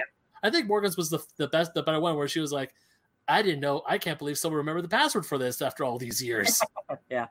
Um, everyone, uh, uh, Kevin Pereira, who used to host G4, um, he seems to be the one like behind this. Like he's championing it. Like it, he hasn't full out and come saying he's the one doing it, but like he's tweeting a lot of stuff and he's been talking about it. So like it seems to be the one bringing it back, which is cool because I like that guy. Um, yeah, man, G4 is it's it's a video game uh, television station. Like it's I know it was on during our youth. Uh, and it was really nice having a television station I could be nerdy on, and like it had all Mhm. kinds of cool shit. And uh, Attack of the Show was really fun, and that was like a variety show for nerds. And I'm like, we don't get we don't get those very often. And then, and then You also, yeah, you had cheat codes. Uh, you had icons. I mean, mm, the, the reason I was there was for X Play because X Play for for my brother and I, there are times where we would buy games based on X Play's reviews. Yeah. Like I bought God of War because X Play said this is five out of five. You need to play this game. And even when they said, "Hey, here's games for cheap bastards. You only have twenty bucks." He like Yep. Sly Cooper, twenty dollars. These this game, twenty bucks. Go nuts. Yeah, yeah, I, I really, I, I was pretty big into video games around this time, uh, so I really enjoyed the show as well. that's where we got Olivia Munn from G4. Yeah, Not- we did. Badass. Attack the show. show. G4 ended in 2014, right? I think like like or like six or seven years ago. I want to say 2013. Olivia Somewhere- Munn. Olivia Munn is in Iron Man 2 Yeah. 2010. Yeah, as a G4 correspondent. yeah, that's funny. Um, all right.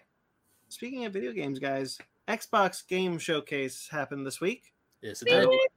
Where Xbox decided to show off a bunch of games. This is our topic, everyone. Spoilers. There's not really a topic. It's uh, just so much news. It's all the news is the topic. Exactly. Yeah. Uh, we're one short, so we are just like, let's just do news and a book club, and there you go. So Xbox Game Showcase has announced a couple of uh, a bunch of new games. let's let's hold on because there was a there was a uh, pre-show that I watched that you guys didn't watch that showcased a bunch of other games that weren't as big. Uh, so I included some of those because I thought they looked cool. Uh, did you guys watch the trailer for Exo Mecha? Yes. Okay, that's the only one that I really care to talk about. Uh, that game's a a open world uh, multiplayer uh, mech game, and you can ride on missiles. This game looks dope as shit, guys. You You me? have you have robot dragons. You also Yeah. have giant robots with swords and shields fighting each other, and you also have like human-sized mechs, first-person FPS style, blasting things out of the water. This looks nuts. It's a it's a multiplayer player only game, which you know I, I'm not always the biggest fan. You have to like really sell me on the idea. But like you, you show me the cool regular shooter stuff, and then you show me a dude literally surfing on a missile, and then you show me these giant mechs, and then you show me a giant dragon. I'm like, this game looks fantastic. yes, Mhm. please. Like I'm totally down to play that with you guys. Hell yeah. Um, we heard rumors, and they confirmed it. There is a new Fable game coming out for the Xbox Series X. Whoop, whoop, Mhm. whoop. Hey I guys, played, I played the very first Fables, and I never played the sequels.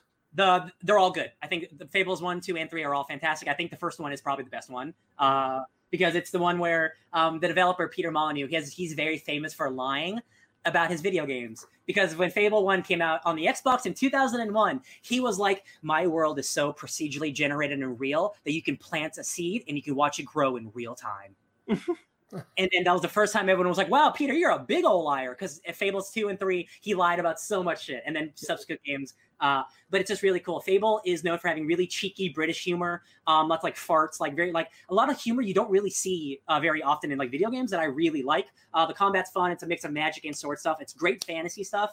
Um, it has really like good dark dramatic turns because like even though it's light and he- light and fluffy, there's some seriously heavy shit that goes on too. You can Uh, take the you can take the turn to be a good or a bad guy. Mhm. Yes, that's my That that's my favorite thing about that franchise. No, that was a big drop. I mean, I never owned an Xbox. This back when I was trying to champion my parents to buy me an Xbox when Halo 2 was coming out, was also so I could play Fable because I wanted to play Fable because I th- heard that you actually because you actually got to choose what path you you could be a good guy, you could be a bad guy. You had a choice, and that was a huge draw for me. And I thought that was really really cool.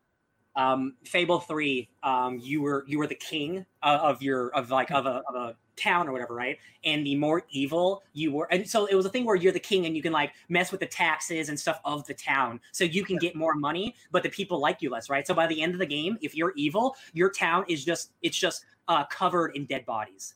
Yeah. Like it's fucked up. Oh, excuse me, it's it's fucked up, guys. um, but like if you're really nice, then like your town flourishes, but you have no money because you're you're like you're humble and you want to help your people, but they reward you in return instead of the other way around, right? Um, th- if that if those if this new game uh, keeps any of that old uh, aesthetic and like uh, RPG uh, mentality, it's going to be so much fun. Uh, just the fact that they showed like there was like a fart and the fairy getting eaten. It's like okay, they're keeping that really silly uh, comedy roots, It which looks is to be going back to the medieval times. Yes, because they definitely, much like a Avatar to Korra, like there was a progressive time leap where there's like a lot more technology and stuff. Yeah. Um, not that like ruin any of the games, but like it's definitely looks like it's going back in time almost. Yeah, um, I, I, I don't. The sequels didn't appeal to me because of the progression into kind of more technology. I much prefer the fantasy setting of the first one. Yeah. But uh, if this goes back to that, I might give this a shot. Yeah, and it's definitely now that it's like a brand new ass like Xbox One X game, it's gonna look great. Yeah, and uh, you know, uh, but has it's good to have a couple of Xbox One games to look forward to because Halo Infinite showed me something that I didn't really like.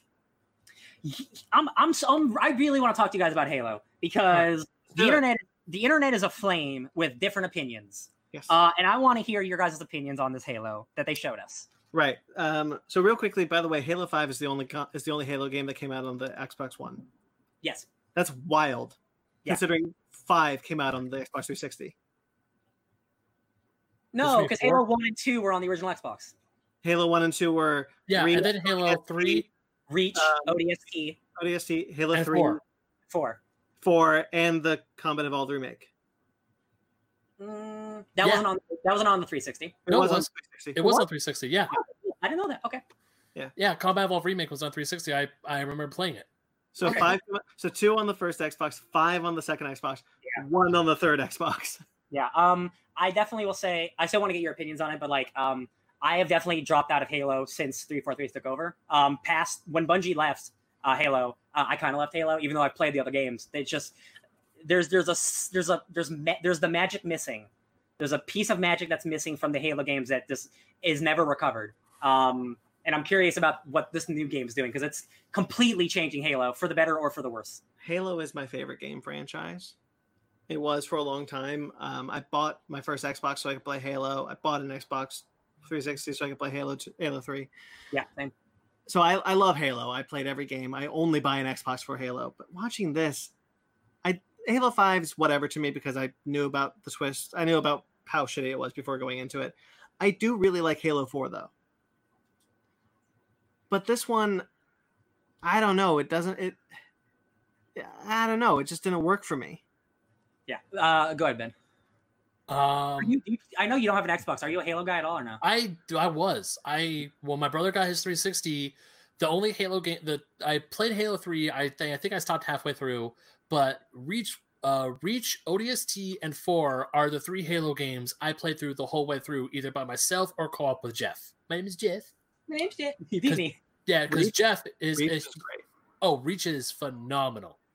I had my own little backstory from my Spartan with the ODST helmet. Anyways, that's besides the point. So I know Halo. I do have a love and fondness for Halo, but when I was watching the trailer, at first I'm like, "Damn, this is pretty. This is this looks really really good." And there's one part where Master Chief took did that uh, like the hook shot. I'm like, "Oh shit, that's straight out of Doom Eternal." Because in Doom Eternal, when you get your super shotgun, it comes with a hook that you can shoot out at enemies I don't and want to. brings yourself wanna- closer to enemies. I don't want to spoil it for you, Ben, but uh, Doom Eternal and Halo were being made at the same time. There's no way they had enough time to steal from that. Doom is not the first game to have a grappling hook. True. true. Yeah, you're The right. grappling hook, the grappling hook looks like it's a new addition to Mhm. Master Chief's arm, armor. So, uh, sorry, go, go ahead, finish, Ben. Sorry. Uh, it, the game looks pretty, and I don't know if it's just because I haven't been in the Haloverse for a while because I haven't seen any flame uh, like pay people on fire about it. But to me, the game looks good. It looks like Halo. It looks like Halo.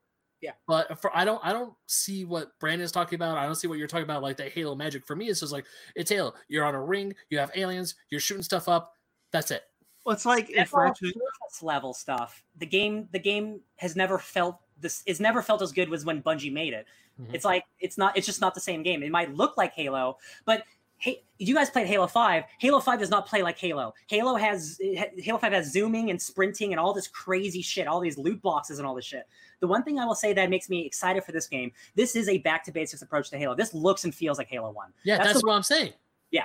Yeah, that's what I am positive about this. Um, the thing that I'm the most excited about this is this is Arkham Asylum in Halo. That grapple hook, that is a piece of equipment you find. It, the, this is an open world that there's parts of the map you can't reach yet until you get new items of or abilities. So oh, this kind is Metroid. it's a it's a Metroidvania, but I call it Arkham Asylum because that's more that's more, more modern. Yeah, but it's, yeah. Metro, it's Metroidvania. You cannot go to the map unless you've acquired that that item, and that is awesome. That is a really cool storytelling device. I don't know if that's why I come. That's not why I come to Halo. Uh, but the, but what I do come to Halo is for awesome sandbox fighting. That's what Halo's always been great at. Like especially the later Halo games when you have big sandboxes and you have these vehicles and you can approach it in different ways. Having an open world allows that sandbox to to really be a sandbox, like a true sandbox, where there can be ro- roaming parties across the whole map. And like they talk about specific like timed events that things like Destiny and Anthem do, which I'm not excited about. I don't want this to be a live service game. But the fact that that this is a living world, this open world where if you play this game, hey, at this time this this um this thing is coming down. You can only get this item right now if you play the game right now. That's kind of cool. Again, that's not why I go to Halo. So I'm I'm I'm very very conflicted. I'm excited about the back to basics approach. I'm not excited about everything else about it. it, you're right. You're right in that it looks like it's more back to basics, but it also looks like they're reinventing the wheel. Yeah. In your last game, let's say you know what? It's not gonna be the last game. Who am I kidding? No, like, definitely not. No, no, no. Halo, like, is this Halo Six? It's the end of the second trilogy. You know, if you want to treat it like that, I they just kind of feel. it's, it's basically like this. This is like the start of something new. So I don't know if I want that either. But like, but but if you're gonna if you're gonna do this, I think you should be kind of. You should just do what works, and don't do Halo Five again. well, I The think that's yeah. But they are the answer, ahead. so the answer isn't that you want to go the other way. Just Yeah. go back to what worked to get the audience back back with you, and then reinvent the wheel or something like that. Mm. I don't know. I just don't have a lot of faith at the five. No, I, I 100% agree. Because again, like the, the actual, if you play Halo 5, the actual gameplay is really good. But if you compare it to what Halo 1 was, they are completely different games. They are fundamentally not the same games. Um, so the fact that they are going back to you, um, there isn't like super sprinting and there isn't all this stuff. It's going back to Halo 3 equipment. Um, so like you throw down like a bubble shield, like that stuff. Um, I'm, I'm down for the back to basics approach. It's not as extreme or there's not as much stuff as in Halo 5, which makes me excited. But again, having an open world, you see they go to that open world map and you see, oh, if you destroy these um these artillery things, you get like 2200 like ability points or something. So that means there's probably like an upgrade tree, there's supplies you have to find, and there's stuff you have to build. Um, it's definitely like turning much more into an RPG thing. And again, want to play a that Halo sounds- game. that sounds cool. That's not why I come to Halo. Yeah, I just want to play a Halo game, guys. I just want to play a Halo game. And again, um, the the moment to moment gameplay of shooting dudes, um, that looks that looks like traditional Halo. But everything else is like I. You guys just seem confused on what you want to make. Yeah. Yeah. I, All right, let's I- move on. Yeah. I'm not. I haven't played Halo Five, so I don't know that. I haven't experienced the disappointment firsthand. I mean, when because when I was watching the trailer, I was like, uh, I was watching the gameplay video. I was like, damn, this looks like classic Halo. I dig this. But if you, now, you look at Halo Five, Ben, like it, it's more Call of Duty than it is. Like literally, you, like you're super sprinting. You have a zoom in. Um, like you you mantle over things. Like the it's only the only weapon that you're supposed to zoom in the original Halo game is the Magnum. That's it. it. Is your Sniper. sidearm The sniper. Oh yeah, but but the point point the is, like, sniper? yeah, it's not it is not a zoom in type of game. right. Yeah. All right, I- wha- whatever. I'm Still cautious- fun. Cautiously optimistic, but like after four and five, I don't know. Yeah, honestly, I should have ended at four. I kind of like four as an ending. Cortana dying. Corta- And, oh yeah, they should have, but all right. well. Anyway, the medium. I think this looks awesome. Yes, man, how's that gameplay gonna work? I'm Is so this, I don't this is the one that's like double screen where it's like you go through one oh yeah, this one looks It's rendering two worlds at the same time. it's like an alternate reality at the same time. So like you're gonna have to do stuff in this world to affect the other world, and you switch back and forth for like puzzle solving and fighting enemies. I, that sounds awesome. I just I I I can't figure out how they're gonna make it work. This is above the developers of the Blair Witch too. Is it? Yeah. Okay, that game's totally fine. so um that oh shit, you know what? There is actually a lot of that stuff in that game, and it's all pretty cool. So if it's mm, might be cool. We'll see. Yeah. I need we'll to know what the actual gameplay, like what you're doing. Yeah. Looks cool. Though. Um, yeah, I'm I'm kind of stoked for that one. I, I think I want to play that one.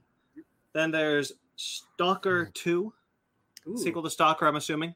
Yeah so this franchise, you guys, has a very, very sordid history. There's a old school movie called Stalker. It's a, like a it's like a, a, Russian like post apocalyptic like uh, real sad movie. Um, it's very, very famous. It's very uh, lauded for being uh, one of those movies early on in the career of like crazy artsy post apocalyptic movies in the 70s, right? Um, so the game Stalker with periods it came out, which is basically that, but not actually that because they can't call it Stalker, so they put periods in it, right? that game went through such development hell and it was super ambitious at the time but it was very buggy. Um uh it was almost like a last of us like 15 years early. Uh but it just it didn't it didn't work as well as it should have they made a couple sequels that people liked. Stalker 2 was announced 10 years ago. Holy then it- and then it was shelved and just and canned. And now people are shocked that stalker 2 is in development again because everyone thought this game was dead. So uh, i need to do more research into how this is even alive because i don't know if it's the same people involved or what but it's so crazy this game exists like it's truly crazy uh, it's one of those like holy shit it's a, it's alive from the dead it's like don quixote or something That's weird. it is weird. Um, Warhammer 40k Dark Tide. Um, so guys, I like Warhammer. There is a video game series called Warhammer Vermintide, which is the fantasy element where you're killing. It's it's Left 4 Dead. It's Vermintide is Left 4 Dead, but with um rat monsters and ogres and stuff like that. They're Mhm. making a 40k version where it takes place in the far future instead of the past fantasy. So it's a bunch of space marines fighting like xeno monsters and and, and aliens and cool shit in the dark. Uh, it's gonna be a great, scary multiplayer game. Uh, So it's, a, it's an online multiplayer. Can we all do it? Yeah. Oh yeah. That'd be fun. That It's be- fun. Yeah. Left 4 Dead. Uh, forty thousand years in the future. That sounds rad. I want to play that.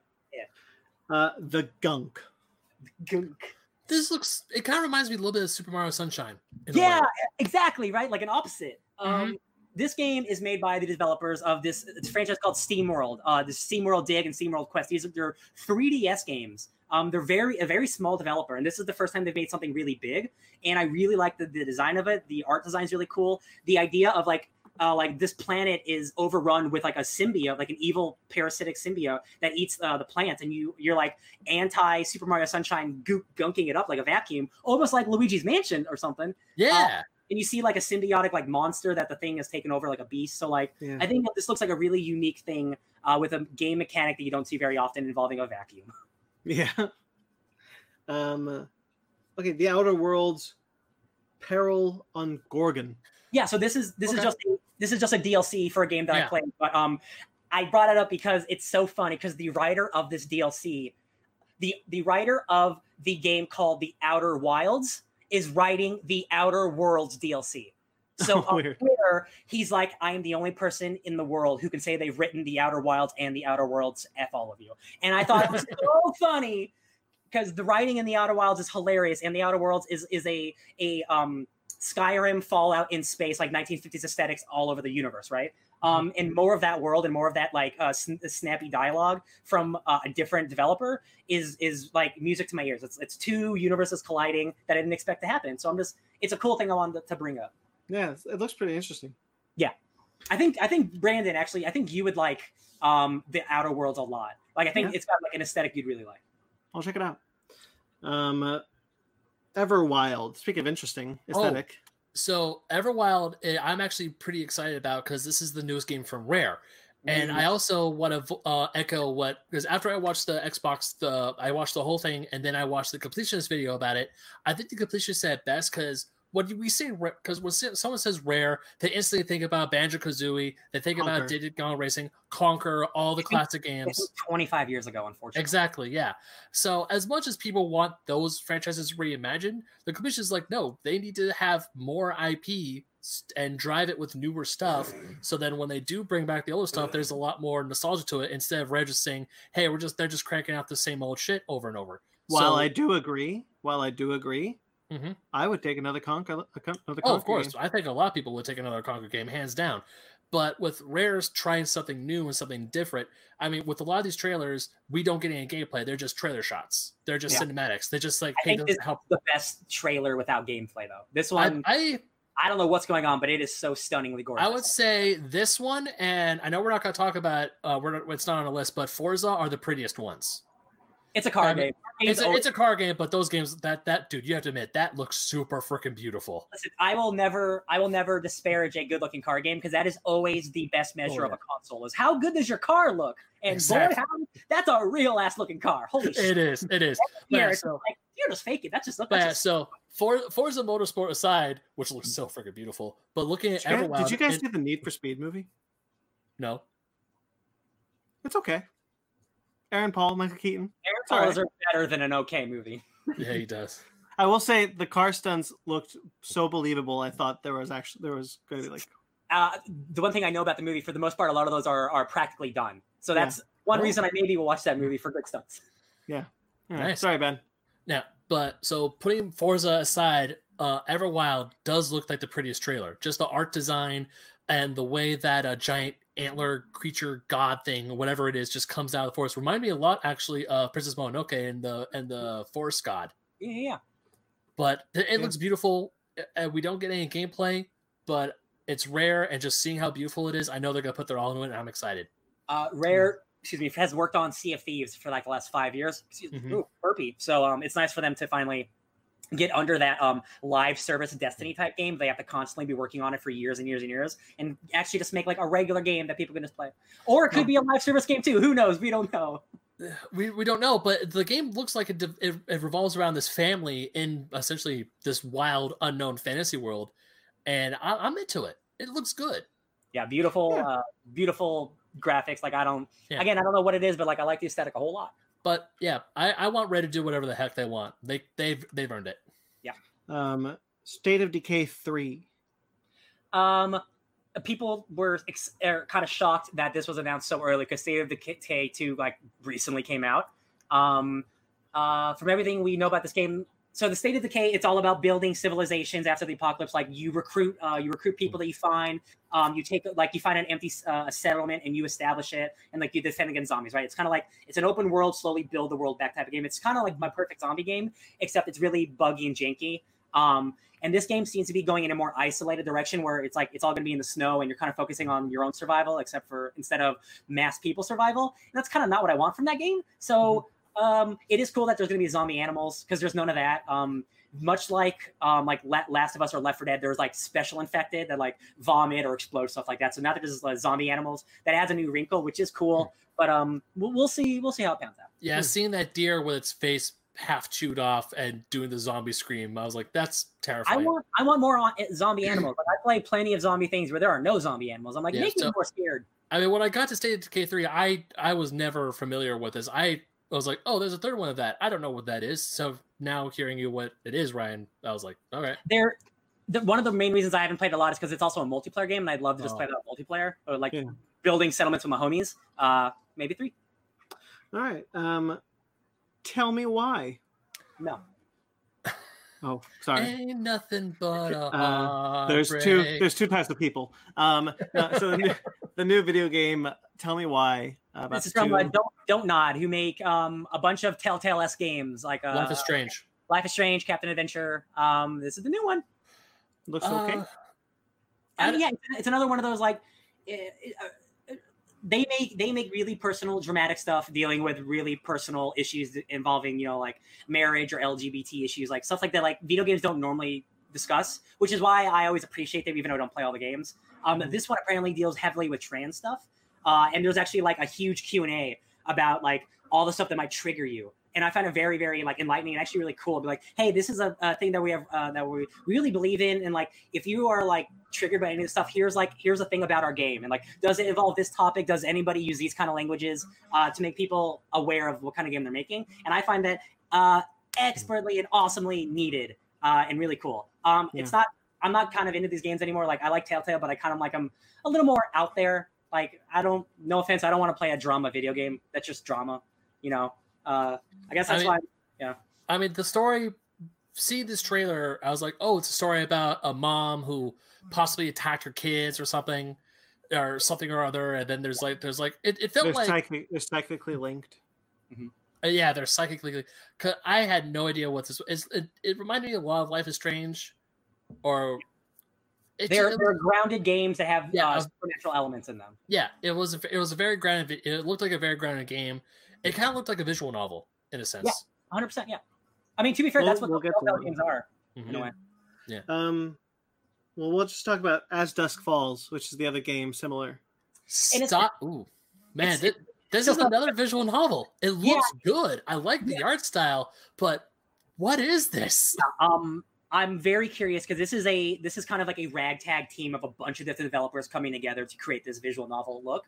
Um, and I think uh, the game looks insane. I think it looks really good. I love the art style. Um, I just said I'm not into like Telltale type of games, but when you do something completely different, I might be into it. Um, because it's not it. I don't know if this is what the entire game looks like, but if it is, I really commend them for trying it because Yeah. it's not. It's almost like a motion comic more than a, a, a Telltale. Yeah. Um, but I'm I'm I'm more curious about this one than than Tell Me Why, to be honest. Yeah, Mhm. same. Um, sorry, we skipped. So we did Ex Mech, X X Mecha, Yeah. Exomecha, Grounded, which is uh, the Honey I Shrunk the Kids one. Oh, that okay. So it's just a um, Obsidian straight up saying is like, if you're waiting for the biggest game, wait for Cyberpunk 2077. And I so appreciate their humor. no, Yeah. and also them saying fight with your friends against the spiders or lead them to the spiders. And you see one kid just running off into the into the grass.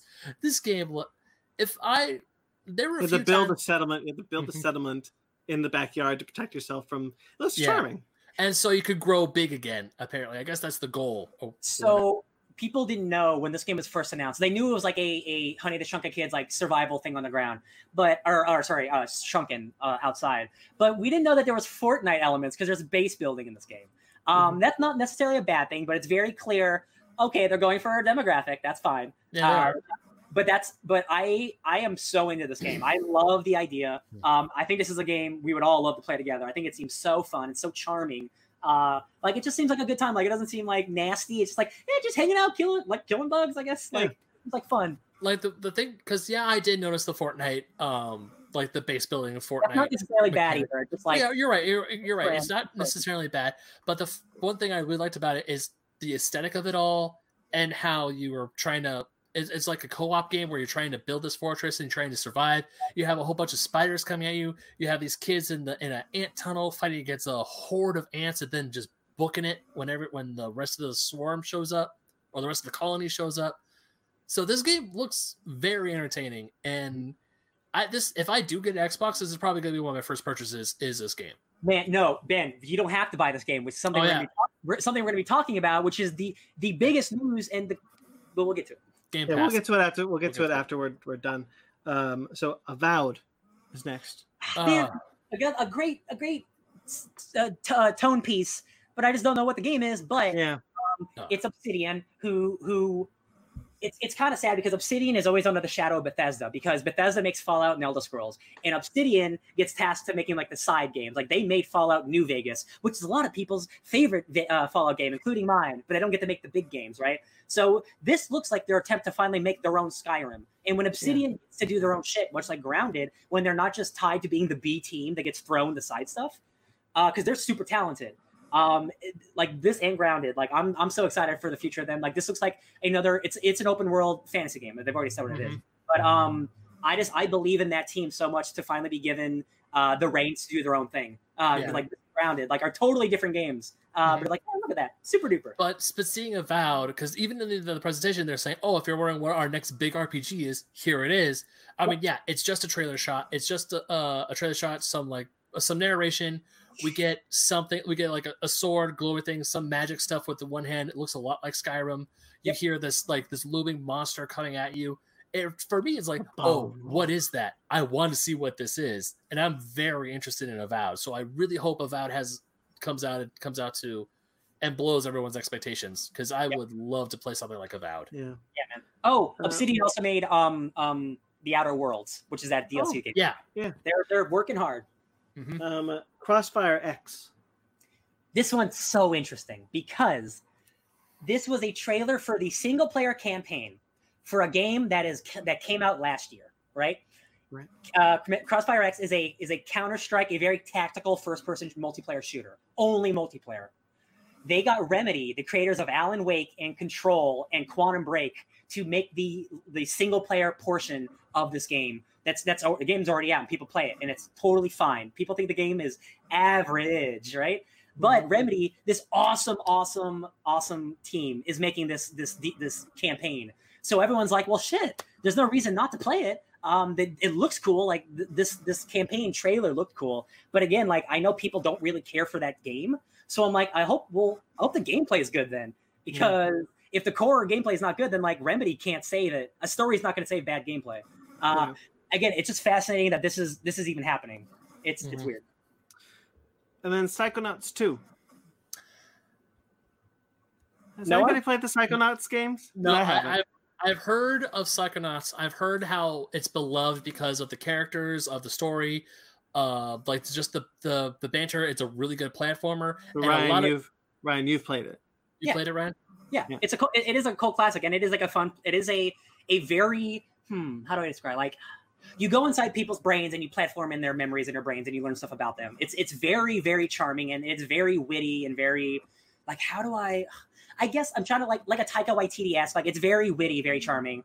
Um, the first one came out like the first one came out on the original Xbox. Yeah, it's been like almost 20 years. So like I know I, I, remember when they were talking about fans, like back in the day when I was watching X Play, when X Play was doing their big E3 videos or their not their videos, their big E3 shows. Mm-hmm. People would talk. They would mention like, hopefully we can get Psychonauts 2 because a lot of other fans have been begging for a Psychonauts 2, kind of like how I've been begging for a Mega Man Legends 3. Uh, Psychonauts now they're not sell well. That's why. Yeah, yeah, but now they're finally getting Psychonauts 2, and I'm happy for those fans. Um, Microsoft bought Double Fine, the creator of that studio, um, and and it's really nice because uh, uh, um, the, the the head of the studio, um, he was like, I got to be honest, it's really nice making a game and not worrying if I'm going to be homeless the next month after it comes out because Microsoft bought us, and I can just make a game and know I have financial stability. And I'm like, man, I never really thought about that way because like some a lot of developers get like picked up by big studios and they sometimes lose what makes them special. But at the same time, um, not being homeless is awesome. So yeah, like, right. really nice when companies. Again, I'll talk about it at the end, but Microsoft is probably the best the best studio right now, especially what they're doing with Game Pass. Uh, but they are allowing their their uh, their their companies to just do whatever they want, like Psychonauts. Right. Uh, so this as, is a cult classic game that's finally getting a sequel. So as we alluded to, every game that was announced will be available on the Xbox Game Pass. Every single game that we talked about today, you can play for fifteen dollars a month. Yeah. The the magnitude that this is not making news is staggering to me because I know certain certain video game personalities have made videos of going, why aren't more people talking about this? Yeah. Halo Infinite, every single game we talked about for the last 30 minutes is free if you have a subscription. This, right. Microsoft is doing the Netflix of video games, and it is it is baffling that more people don't care or know about it because you could buy an Xbox One for 200 bucks and have almost you have all the Halo games, all the Gears games, like 200 other games that are first party and third party. You can play half the Assassin's Creed games for 15 bucks a month, and that includes Xbox Live and Game Pass, not not one or the other. That's the ultimate deal. Um, it is so. I don't. It's it's also troubling for Microsoft because I love that they're doing this. It is so great, but they've just told me that I never have to buy the next Xbox because almost all of these games are on my Xbox and on my PC, and that's awesome. That's them telling me we don't need you to buy another console if you don't want to. You can play our games. And that is so sweet and that is so amazing for a company to do that. Here's the problem. Here's the problem. Here's why Halo Infinite looks as, it looks as generic, not generic. Here's why Halo Infinite does not look like a next gen console, next gen console game, right? That game looks like it come out right now. You know why? Because it is. Because you can play that on your Xbox One when it comes out. Yeah. They ha- when you have the Xbox One X, which is a brand new console, right? And that that is 10 out of 10 level graphics and you have the Xbox One, a seven year old console, they have to make that game for the seven year old console still because it has to it has to work for all the games. PS5 games do not work on PS4 games on PS4 consoles, right? That's why the PS5 is going to look better than the Xbox One for, for at least the, the launch, and that's that's a that's a thing that I'm okay with. It's a it's a thing that console people are not okay with. I know Xbox fans are kind of mad, but at the same time, I, why are you mad when you don't have to spend six hundred dollars on a new console? They're giving you all your games right now. Yeah, still. I look at it like that actually kind of gives me incentives to get an Xbox Series X because I I pay for it six hundred bucks maybe, and then fifteen dollars a month forever. Yeah, I just pay for Yeah. itself. uh, yeah, it's it is truly the best. It is the best um, deal in entertainment, more than Netflix, more than anything. The the amount of out, the amount of games on Game Pass right now, and all all twenty two of these first party, third party, huge games, you do not have to buy.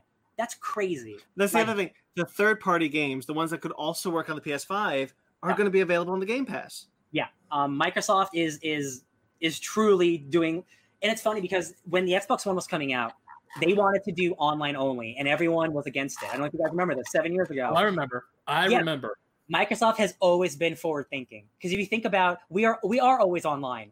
The internet is always on, right? Like if you have if you're a PC gamer, you have been used to this for for 15 years now, being always online, right? The fact that Microsoft has been trying to be future proofing for almost a decade and we've just said no, uh, just shows like, man, this honestly, the industry can be in such a better place than when it was if we just accepted the future early. Like if we accepted the Xbox on online o- always thing, because that's what we do now. That's how it is now. That's just how it is. Your Xbox or your PlayStation is always connected to the internet, right? You're always getting updates. Why weren't we doing this earlier? We should have been Well- doing it earlier. So in, in in fairness, there is the argument against streaming, which is that you're basically just borrowing something for as long as they have the license. 100%. It's true. So you know there there is kind of that, which is why the curated streaming services came about. Although HBO Max for some reason loses movies all the time. Um, they're, they're weird. Yeah. um, so there is kind of the way way of like I would like to own my game. I would like to make sure that I will have it forever. But if we're looking at if we're looking at games now costing seventy dollars, because that's the reality we, we are living in, games are going to cost more because spoilers, games should have been seventy dollars a long time ago. Developers spend way too much time and don't get paid enough to have these games be sixty dollars. That's why there's so much bullshit DLC because that's what pays for it. It's sad. Our industry is industry's terrible. We got to fix it. But all these games are seventy dollars, right? So I'm going to be paying um, seventy dollars twenty two times. So I'm going to be spending fifteen hundred dollars to own all these games, or fifteen bucks a month. I don't care if I don't own those games. I can afford all those games with Yeah. 50 bucks a month. So like it doesn't bother me that I can't own these games um, because I could never afford to anyway. Uh, so I just look at this thing. I'm like, this just looks, it's like a gift. Microsoft is doing the best deal in video games. PlayStation cannot compete. Just they have nothing that competes even close to it. Um, and I'm wondering if they're going to try. Um, but man, Xbox, like this next generation, like I might be an Xbox boy because I love PlayStation. But man, they're they're giving me a lot of incentives to, to stay with Yeah. an Xbox. I think for me, the PlayStation first party games still kind of outweigh the Xbox Yeah. third party games. I, Yeah. I agree. Yeah. I. I don't um I I skipped the PlayStation 3. I after I saw that whole debacle of the PS3, I skipped it, but I went after I when I took out my PS4, I'm like I'm a full on PlayStation boy. PlayStation, Nintendo, those are that's my home. I I'm happy with those consoles. bitch. Hmm? We're all PlayStation bitches. Yeah. but there are times where I'm um yeah. PlayStation has not sponsored us to say that. but there are times where I'm watching the Xbox stuff, like seeing how pretty Halo is, seeing Avowed, how cool Avowed's probably going to be, and all these other games. I'm like, hmm, maybe, just Dude, just like- maybe. watching watching that Halo Infinite reveal, and you know, like when he goes up the elevator, and it's like, wow, this is supposed to be an impressive shot. It wasn't. because when you watch that PS5 reveal event and you see what the Horizon sequel looks like. Oh God. Are you, dude? Are you kidding me? Oh, And that's again, that's the problem because when you build something for the PS5, you're only building it for the PS5. When you're Mhm. building Halo Infinite, you're building it for a seven-year-old console, True. and that just Yeah. sucks. That just sucks. Uh, and again, graphics aren't everything, But- no, they're not. but but they're, I mean, they're come kind on, of look at important- Nintendo. they're kind of important in moving forward a little bit, just a little bit. Yeah. Okay, we are now at San Diego Comic Con At home. 2020. Comic Con at home. Um, first of all, what do we think? Did we watch any panels? What do we think about over this overall? I mean, I, I definitely saw more panels than I would have normally, so that's nice. Um, I watched uh, I watched a Constantine panel, uh, and Keanu Reeves was there. Keanu Reeves showed up to a bunch of panels, which is nice. He's a, he seems like a nice guy. But Yeah. um, I watched the Bill and Ted one, the Constantine one, um, the New Mutants one was good. Um, what else? Um, oh, I watched. I did watch the Zack Snyder one because I was I was very interested in that one. So and the Zack Snyder one, that's Justice Con. Justice Con, yeah, and um, Yeah. Like uh, like uh, whatever I think about that dude's movies, like that dude clearly loves loves making movies, and like I'm I am becoming more of a fan of the Snyder Cut coming out, despite the people. Uh, I'm more excited about that coming out because like I don't, you guys didn't watch it, right? Oh, okay, so I did. Okay. Um, I I found it insufferable. oh wow. um, So so for me, not necessarily Zack Snyder, even Ray Porter. I only saw saw the spotlight on Ray Porter and the spotlight on on uh Zack, Zack Snyder. Um, I it's my my thing kind of like even with San Diego Comic Con, I don't like the moderators. Uh, nobody knows how to moderate a, a video a video thing. yeah, no, that's true. Um, so those were always kind of like hard to watch. Um, but I'm becoming the opposite with the Snyder Cut. I Yeah. don't think I can ever give it a fair shake because of how insufferable I think the Snyder cult is becoming. Yeah. Every day it's something else that they are just like like like Zack Snyder's whole spotlight is like, what they wanted to be a comedy. Like, oh this why why do they want my movies to be funny? It's like, dude, it's just just Well, well, see, I like I, I get it, I get it, but like I'm trying, I'm trying to be because like I've already been so negative. Like, what's the, there's no point in just being more negative. Like I, I'm trying to, I'm trying to view it from a different perspective because we're getting it no matter what. There's no point in denying that's coming out or anything, right? So I'm trying See, to but be. that's not that's not what I'm th- saying. Is I'm just kind of saying like it's it's because my bias has become so deep that No, I don't think I don't think I will ever convince myself that it will I I will ever look at it objectively and be Yeah. able to separate like Rise of Skywalker. I can't separate the behind the scenes stuff. For this, it, it looks like it would be another situation where I'm like I can't separate what what I what I've seen, what I've been experienced, but what I've experienced with this this product. Yeah, um, I do think the. Well, first of all, we're not fans of Zack Snyder's aesthetic in his movies, so like, but but it, it is a different situation than than the Skywalker. They're very Mhm. different situations. Zack Snyder got his movie taken away, and his movie is completely different. Like it was Zack Snyder's vision. Well, Star he- Wars did not have a vision. so as as far as like he got it taken away, he uh, admits he decided to leave. It was his Yeah. choice to leave. Um, Understand? but I but he did say that like, you know, uh, it wasn't his time. He didn't pick Joss. Yeah. Um. So yeah, I mean, I I, I agree. It's just I, it's what, what that I'm- fandom like, is just No, I get it. What I, what I mean is, is like I am. I'm always a fan of of people getting to complete the work that they wanted to complete, and it's, Sure. it's clear that he has a passion, and it's clear that he he is working on it a lot. And like we saw like a couple seconds of footage of people went crazy for. it. I'm like, good for you. I'm happy you have it. Um, I am just I am really excited to see what what the movie we were supposed to get is, even if it's a movie we don't like. Mhm. Even if it's a movie we don't like, it's the movie that should have come out. Because whether we like Justice, Justice League or not, that movie is a a Frankenstein of something.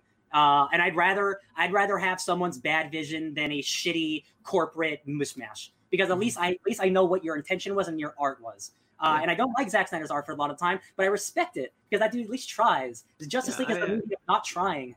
it's it's not so much a it's not so, my statement is not so much a indictment of the, of him or even the Snyder cut. It is just my my bias just now runs so deep. No, I I get it. I'm just I'm I'm I'm not It's there. And now I It's think kind of it's kind of like I feel like I'd be doing the movie a disservice. Like it's not fair to that product, that movie, that I Yeah. wouldn't be able to look at it with an objective eye. Yeah, I uh I can definitely look at it objectively and still say it's bad because if it's like BVS, then I just don't think it works. But like Yeah. I I am past the point of being like just uh, just I just I, I want I just want to see it. I am I am curious to see it because Maybe there my- was no there's no Joss Whedon footage at all.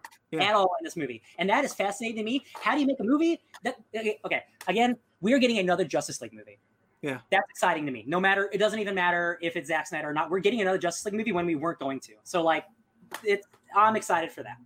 Yeah, um yeah I, it's just kind of it's just kind of comes into like may, maybe my feelings will change in 2021 like it's a year away Yeah. um maybe my feelings will change maybe the snyder cult will tone it down because No, they're they- just no, because the Snyder Cut has turned into the Ayer cult in the Ayer Cut. It's Well, it's- never.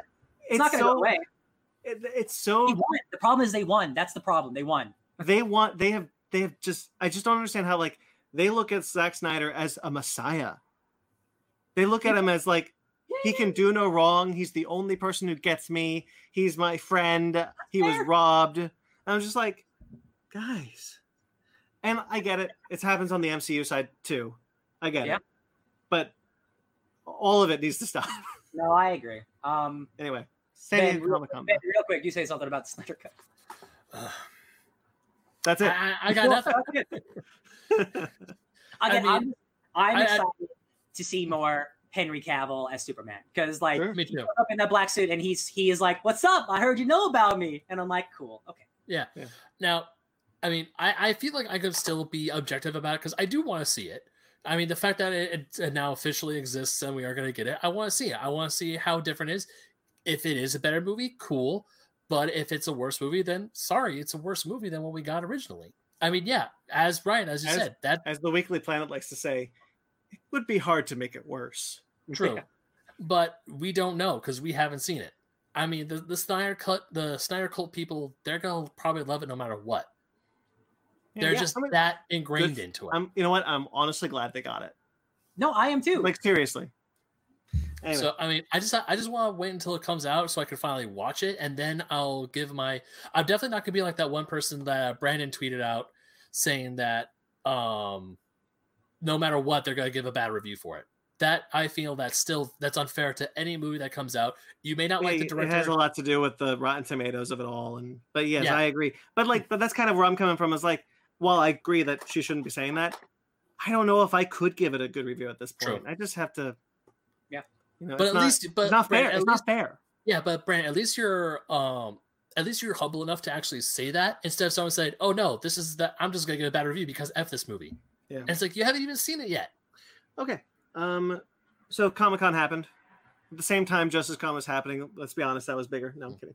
Um. In uh, some, as I kind of expected, it wasn't going to be like an announcement con like it normally is. Um, a lot of the big guys pulled out Mm-hmm. because they were going to do it. And what's Marvel going to show us? They've been put. They pushed their entire slate. DC's got DC fandom coming out. You know, they were. we weren't going to get a lot. with sports back, um, I heard one of my Twitter rumor people said um, there could definitely be some uh, eternally good news appearing on sports sometime soon. Ooh. Eternally wink, because you know sports and, and Marvel trailers they go hand in hand sometimes. That's true. Um, uh, one of the trailers that was released with Marvel, actually, we were talking about, is Helstrom, the Hulu original series. I was, I liked it. I was surprised the Marvel logo doesn't show up once. I'm not. I didn't even know it was Marvel. I was like, "Oh, cool, a new show on Hulu." Probably not gonna watch it. I think that's what they want you to think. yeah, no. Marvel has cut ties. Um, if this isn't a one season show, I would not be surprised, regardless Yeah, of they quality. I mean, like if like they got they they they meet the deadline just enough before like all the rights went back, right? So they got their they got the TV show made. But now, who knows if a second season will come out? Um, that being said, um, I think this looks all right. I think this is a show I would definitely watch. I think the aesthetic is super cool. This is a type of Marvel that we do not see at all in the MCU. And there's definitely a lot of gruesome, dark magic, uh, serial killer, demon, Satan shit happening in the Marvel universe. His name is Satan. It's like his his, his Damon Hellstrom. He's the son of Satan.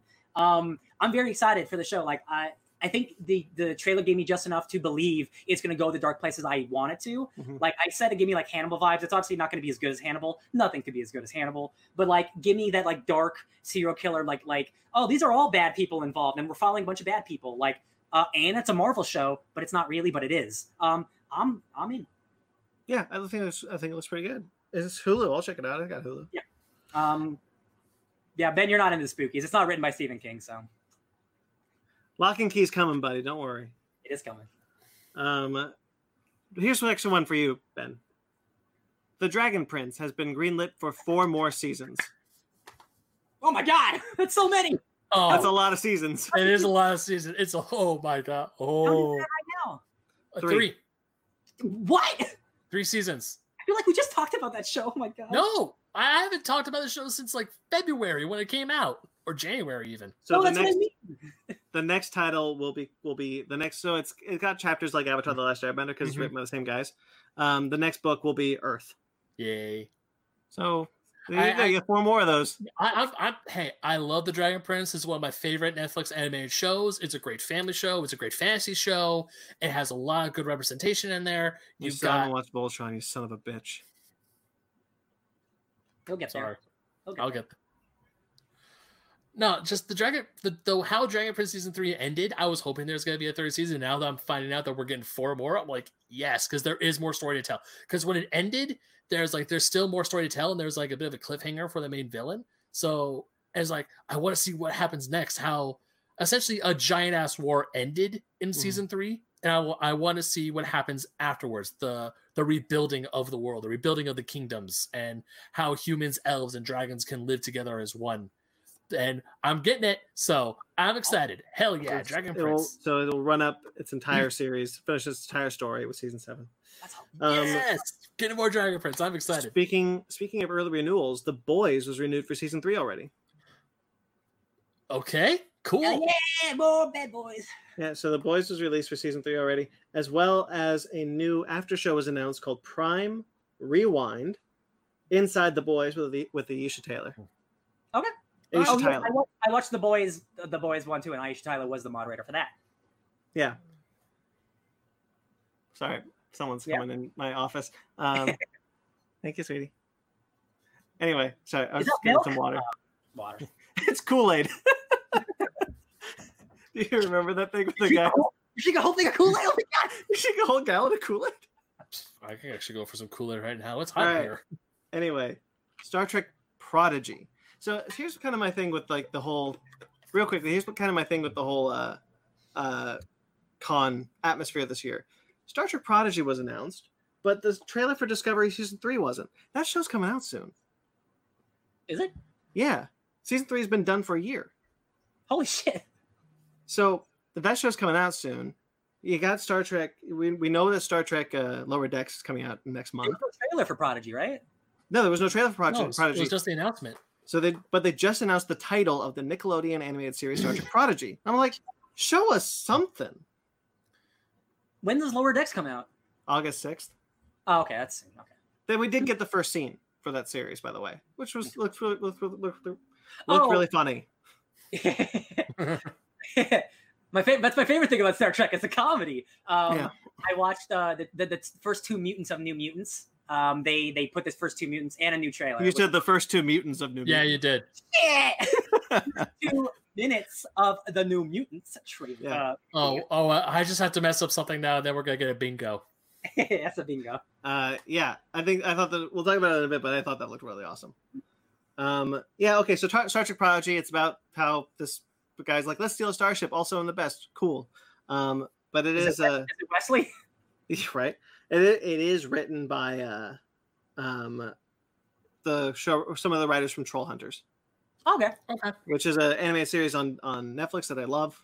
So hey, could be good.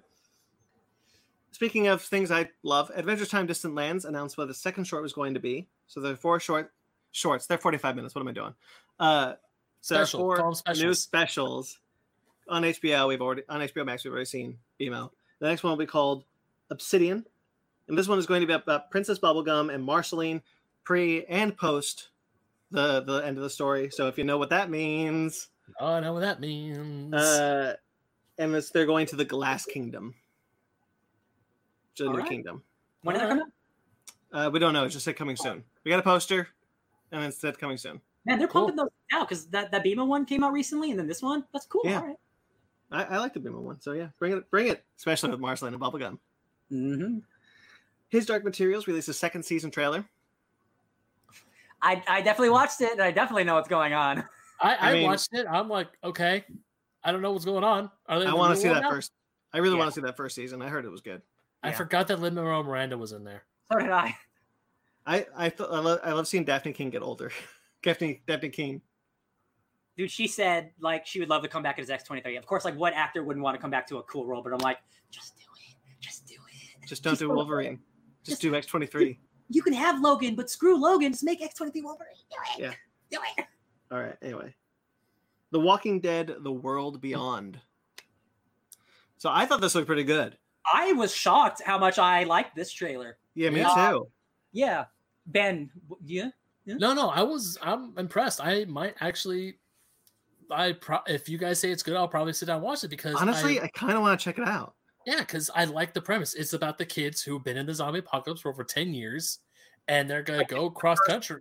It's like the first new generation. or. Yeah, yeah, they're the first new generation. So it's like you know what? Okay, I What really, what really struck me about it, besides the um, uh, besides it focusing on a lot of young people, was a lot of the imagery. Like it, it, it, it looked different than The Walking Dead generally looks. It looks like a lot better, and it's a lot more like beautiful, like beautiful, like crazy scenery. Like there's the the, the zombie opens his mouth and the bees come out. Oh god. They're Not walking only like that, you can hive. actually see the um beehive in its skin. forming. um there there is- was some like really striking again i bring up the last of us but like really striking like um like uh, uh world storytelling with like what happens like with some of the zombies and like this is like a different take of the walking dead i did that because like i've been kind of done with that show and the second show also there's a third show i think This is the Oh, third show. this okay this is the third show Yeah. this one is the one where i'm like okay i'm, I'm on board i might i might It's going to be out. a two-season event series, that's cool okay. and uh, it's going to uh, start on October fourth. Yeah, I, I'm gonna check it out. Yeah, now having it being a two season event series also kind of made me happy because they want to tell us that story. Yeah. Yeah, Now, I mean, don't get me wrong, because like you have Walking Dead, it's based off a comic book. The comic book's gonna end it's in eventually. 10 will- premieres you know whatever yeah, but then you keep getting like show like seasons where the, the quality just dips. all of same- them after one. Yeah. and then you get it's because I, I feel that for a lot of shows that's happens. Sometimes you get like amazing seasons, the quality dips, and then sometimes they could recover. But the fact that they have we're gonna do two seasons, we're gonna have a set story, that's it. We know what we want to do. I'm like, that's good. They know what they want to do. And we're Mhm. not gonna it's not gonna just constantly keep going and going and going and going. And then you get sick and tired of the damn thing. me So another new show coming to Amazon Prime is called Utopia. They released Yeah. a trailer for this one that says John Cusack in it. Uh, it's going to come out in fall 2020, and it's based off a British comic book of the same name. Uh, it's also based off a television show that's already come out in Britain. Yeah. So um, I don't know if you guys know what this is actually about.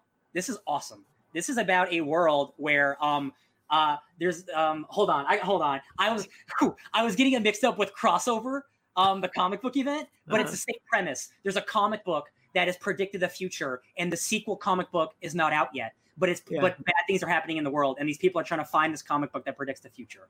Yeah. That is so cool. I'm stoked. I'm Yeah. so stoked. Th- what a Um, cast! What a cast! yeah, I a part of me wants to watch that original British show, but also it's like, no, I don't want to be ruined. But like, it's already like it's already it's like The Office, like it's based off something. So I'm Yeah. um I'm very curious. I think the premise is super cool, and I love John Cusack. Yeah. Uh, as we talked about, New Mutants uh, released the first two minutes of the movie. Yeah. Uh, because they're going to do that from now on on Quibi. It's gonna come out in 90 years. um, that looks great. Man, yeah. Um, are we talking about the trailer during trailer talk? No, this is it now. Okay, we're okay, cool. Yeah. Um, again, man, another new trailer and just like more footage. It's like, man, this looks good. God What did you see the magic slicing up those zombie things? She not only slices through them, she comes through a portal because that's what she does. She can create portals, Yeah. and so she comes through the portal and then does some crazy shit. And then in the end, it's just a giant demon bear, and I'm just like, oh, so come on, it's not coming out next month, you liars. I know, seriously. I expected the new date to pop up at the end.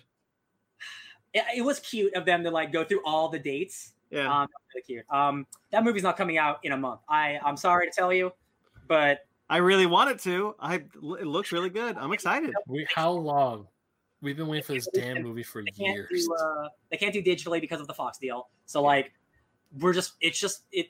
It's Christopher Nolan. It's never coming out. Christopher Nolan took New Mutants until he gets to Yeah. yeah. It's. Um, it's like maybe it's not even a real movie. Maybe it doesn't exist. it's just yeah, it's all fake footage. God. The biggest All difference. So the, the probably the biggest announcement happened with Bill and Ted. I think Um, Bill and Ted Face the Music dropped their new trailer and revealed that they will be coming out on the same day on VOD and theaters. What was what was the day again? Um, that is October, sorry, September 1st. September, September, Yeah. October. Oh, July. Excellent. All right. Um, that's great. Um, Really, no one else is good. Who, who- no. All right. Um, I've never who's- seen it. What what uh, companies is it? Warner Brothers putting this out? Who puts this out? Orion. Orion. Orion. Okay, they just so- put out Chucky.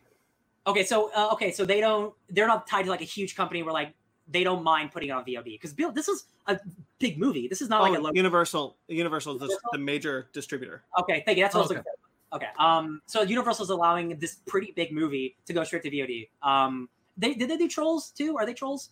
Yes, this yeah, is they did troll. this is the this is the reason why AMC got pissed off. That's right. Um.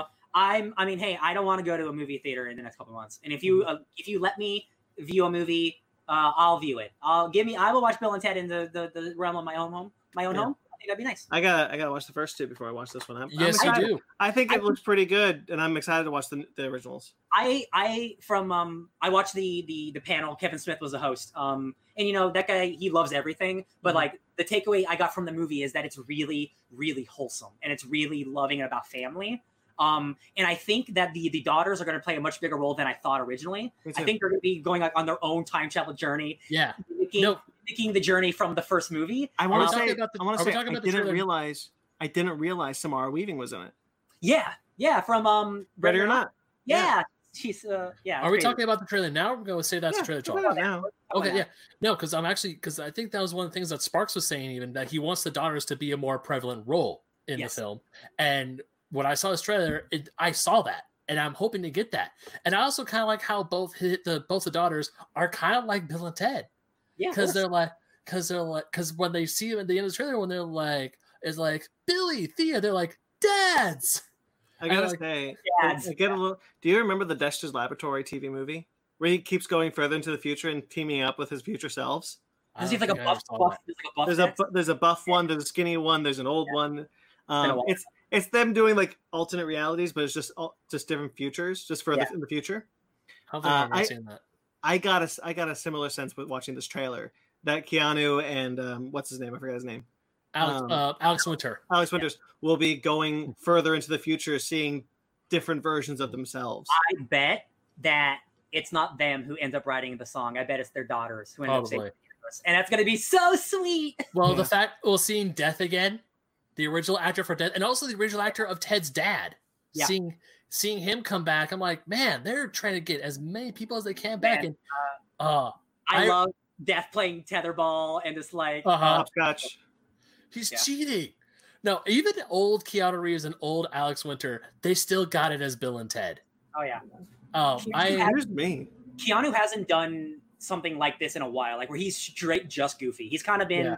For the most part, action Keanu for the last like decade. Um, so it's really kind of weird, but also funny to see him go back to his roots of Mhm. being a goofball. Uh, it's so weird seeing him without a beard because I'm so used to seeing him with a beard. He's yeah, just like, yeah. Or with John Wick and all of his interviews like, recently, seeing clean shaven Keanu was When. I saw, when I saw him, I was like, maybe he has a beard. maybe keep the beard. Yeah. maybe keep the beard. No, yeah, I'm- maybe I'm- Neo. Maybe Neo has a beard. I'm just Mm. saying. I, I mean- think he does. If I've seen behind the, the behind the scenes footage of Matrix Four, I think he does. Right. Well, either way, I'm excited. I'm actually glad that um they're doing this. They're saying, yeah, we're gonna release it in theaters, but if it's not safe for people to go to theaters, you can still watch it at home for on VOD, Yeah. which makes me happy because I'm probably gonna watch it at home on VOD, and I'm just happy we're getting it. It's gonna be most excellent, Speaking and of, it's gonna make me watch the original too. And I, you guys know, Bill and Ted's Excellent Adventure is one of my favorite movies. I So love it. Speaking of uh, Kevin Smith, we talked about him a little earlier. Um, he had his he had his panel still at Comic Con. Um, I watched the whole thing, and uh, have you guys been watching Sun in Lockdown? Watching what? His his web show on TBS, Sun in no, I Lockdown. haven't. it's, pretty, it's pretty funny. I'll ch- is it on Uh, YouTube? yeah. Then I'll watch it. Um, he he's he he writes this thing like as the quarantine during the quarantine on TBS. It's pretty good, but Okay. Yeah, he still did his panel at Comic Con. He he always does a panel at Comic Con, and instead of doing a Q and A because they pre-recorded all the panels, which is the first mistake, um, they uh, he talks about some of the new things coming up. One of the things is that he released the trailer for his new movie that he started years ago called Kilroy was here. His serial killer. Yeah, yeah. It's a serial killer based off a, a real myth. Oh, is it? I don't know. Yeah, the, the Kilroy thing is like, you know, you get the big nose and tripping down the fence. And Oh, I don't know this. No. yeah, it's a, it's a, a urban legend I think kids tell these days. All right. Maybe like just before Slender Man. Oh, okay. Yeah. Pre, Oh. pre, there's a pre Slenderman, post Slenderman myth world. Yeah. Um, but I thought this looked pretty interesting. I, you know, Kevin Smith's kind of been doing his own thing and I, I respect it. I here's the I, here's the thing. I respect it too. I'm a I'm a massive Kevin Smith fan. I've seen all of his movies except Yoga Hosers because I just heard it's just even if you like Kevin Smith, maybe that one's not one, not a good one. Uh, I'll probably watch it eventually. I I didn't get a lot from this. This is definitely a he made this movie with all his friends because if you know his podcast, half of his podcast hosts are in this movie. Well, they- so you didn't watch his panel? I didn't watch this panel. No. So he so he actually made it with those kids that are in the movie. So it was Yeah, for a school, it was for a school project. Like he had Oh. gone to the school, helped them develop this movie, and then he directed it, which is why his Okay. friends are, are in it. That may okay so that makes a lot more sense um then then a lot of my criticisms are kind of gone no and this is kind of like a cool like a, a, a co-opted made thing with kids that's cool Yeah. So he, he Uh, kinda did it with those kids. yeah um I, I really like kevin smith and i like all his friends so like i'll probably uh, this looks more interesting to me than yoga hosers uh, Yeah. so i'll probably check it out The other big news that he dropped right at the last minute was that Mallrats, Twilight of the Mallrats, the sequel to Mallrats, is in fact happening because Jay and Silent Bob reboots it so well. Oh i still haven't seen that either Oh, I haven't seen. I need to see the reboot. i would say let's watch it together ben but nope, We can't. nope. I, I don't want to get you sick, bud. I don't want to get you sick. trying to do a sequel to Mallrats for years. Yeah. Mhm. He even tried to do a TV show with Universal, I think. yeah Yeah. i saw some I of mean, those I- screens yeah, I mean, Kilroy. I, at first, I was into it, but after a while, I was like, I don't know. This it wasn't really doing much for me. it's definitely like it is the lowest of low budget. Uh, and Yeah. again, like I, I I always mean, I appreciate a understand guy- that. Yeah, I always appreciate a guy who just makes movies to make them. Um, I, it, it, I'll wait and see. I'll Yeah, wait and see. which is, is weird because I actually did see Red State. I like Red State a lot. No, Red State is. I always have to remind myself that Kevin Smith made Red State, and Also, Red. Tusks. Have you seen Huh? Tusks? No, I haven't seen Tusks. Where he turns uh, uh, uh, Justin Long into a walrus? Yo, yo, yo, Oh. yo! That movie's nuts. Oh man, He man, turns him into a walrus. I'm not joking. Based off a Craigslist ad.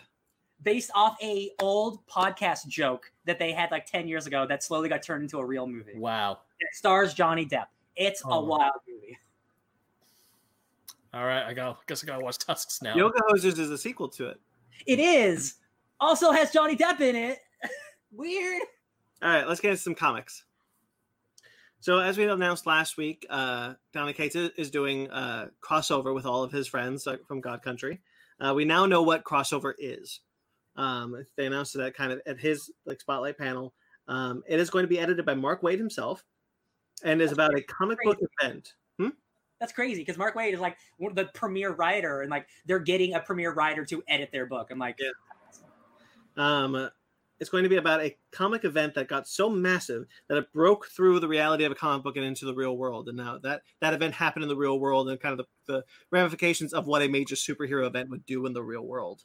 Yeah. The the the uh, uh, promo image was a kid reading a comic, and then like him literally being blasted away by the stuff coming out of the comic, like like uh, almost like Watchmen style of like disintegration. Um, and then they showed more panel of just like that happening even more, and I'm like, oh man, like I just, there's not enough info to know what kind of like is it all things? Is it like fantasy and sci-fi, or is it one genre? Um, It's very it's very curious, but it's got a great team. So They described it as a ongoing, not oh. I, I did not know that. Oh wow, so more than six issues. good, good for good for uh, Geoff Shaw getting on uh, getting on a book for to stay on a book. Yeah, I love Geoff Shaw's art. Yeah. Um, and I love everything Donny Cates writes. So well, hell, I'll give it a shot. True. Um, and then, in the vein of Keanu Reeves, Oscar Isaac is getting into the comic book game. Oh Yeah. yeah, And that's at the legendary panel. Head Wounds Sparrow is coming out. It's a supernatural noir project created by Bob Johnson, which is tur- which has been turned into a story by John Alvery and developed by Jason Isaacs and John and Jason Spire.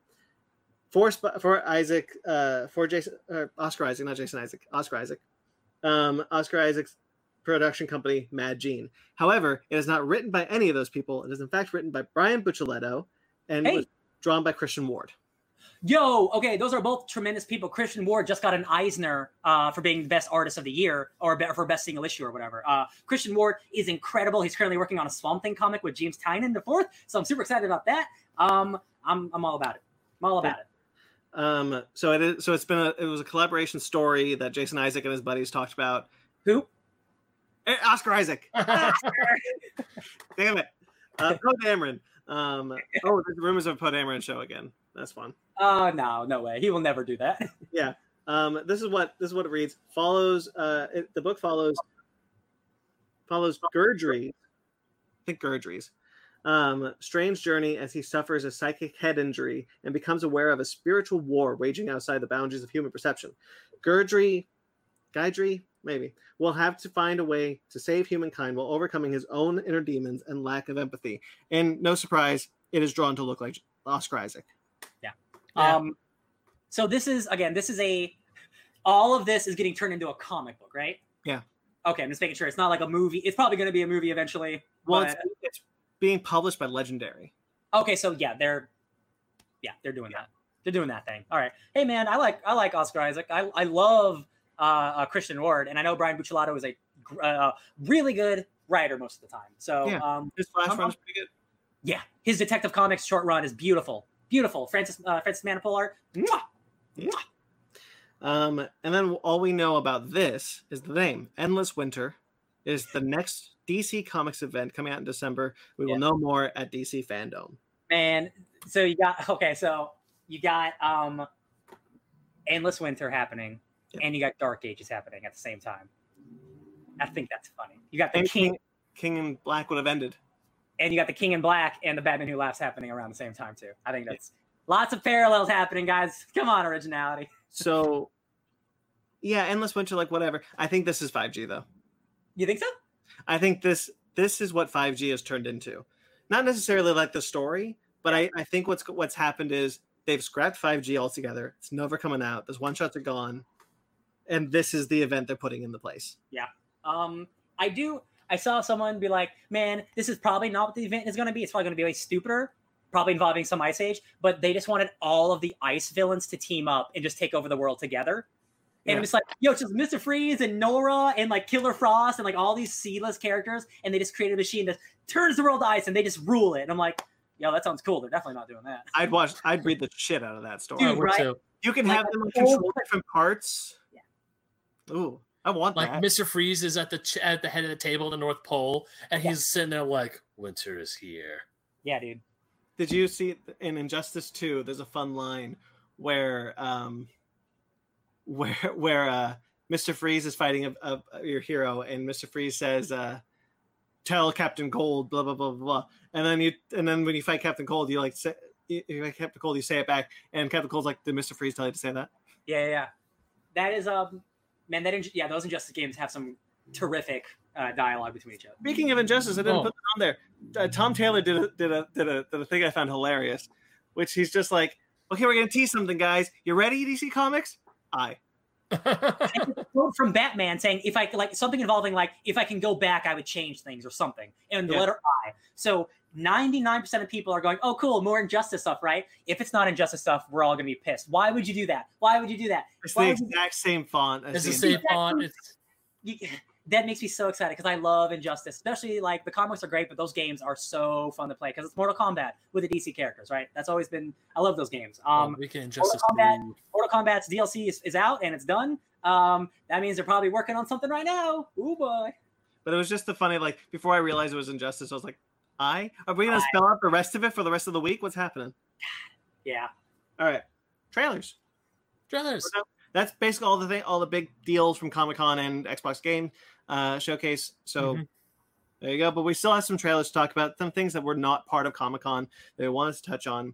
We- the the first one being uh, Bomb Rush Cyberfunk.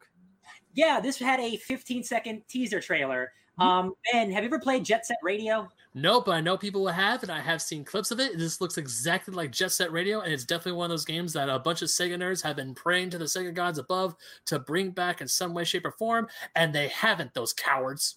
Yeah, for no, for real, they're cowards. Like No, yeah, one of their coolest franchises, which is all about um, it's like part Tony Hawk, um, um, part like uh, graffiti game. Yeah. where like Yeah. you're doing tricks and you're grinding and you're running from the cops, but you're also doing sick art.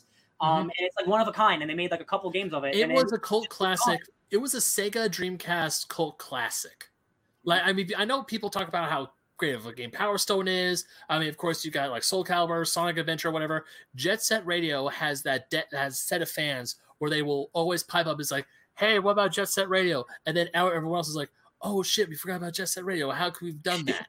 Yeah, and then and, and then it takes unfortunately like 20 years later for the people who played that game to grow up and make their own games. Now they get to make their own. Uh, that that looks like it. It's just called something else because no it one looks else. exactly like Jet I mean- Set. Even when I saw the 15 second trailer, I'm like, this is Jet Set Radio. It's this looks by, exactly like Jet Set.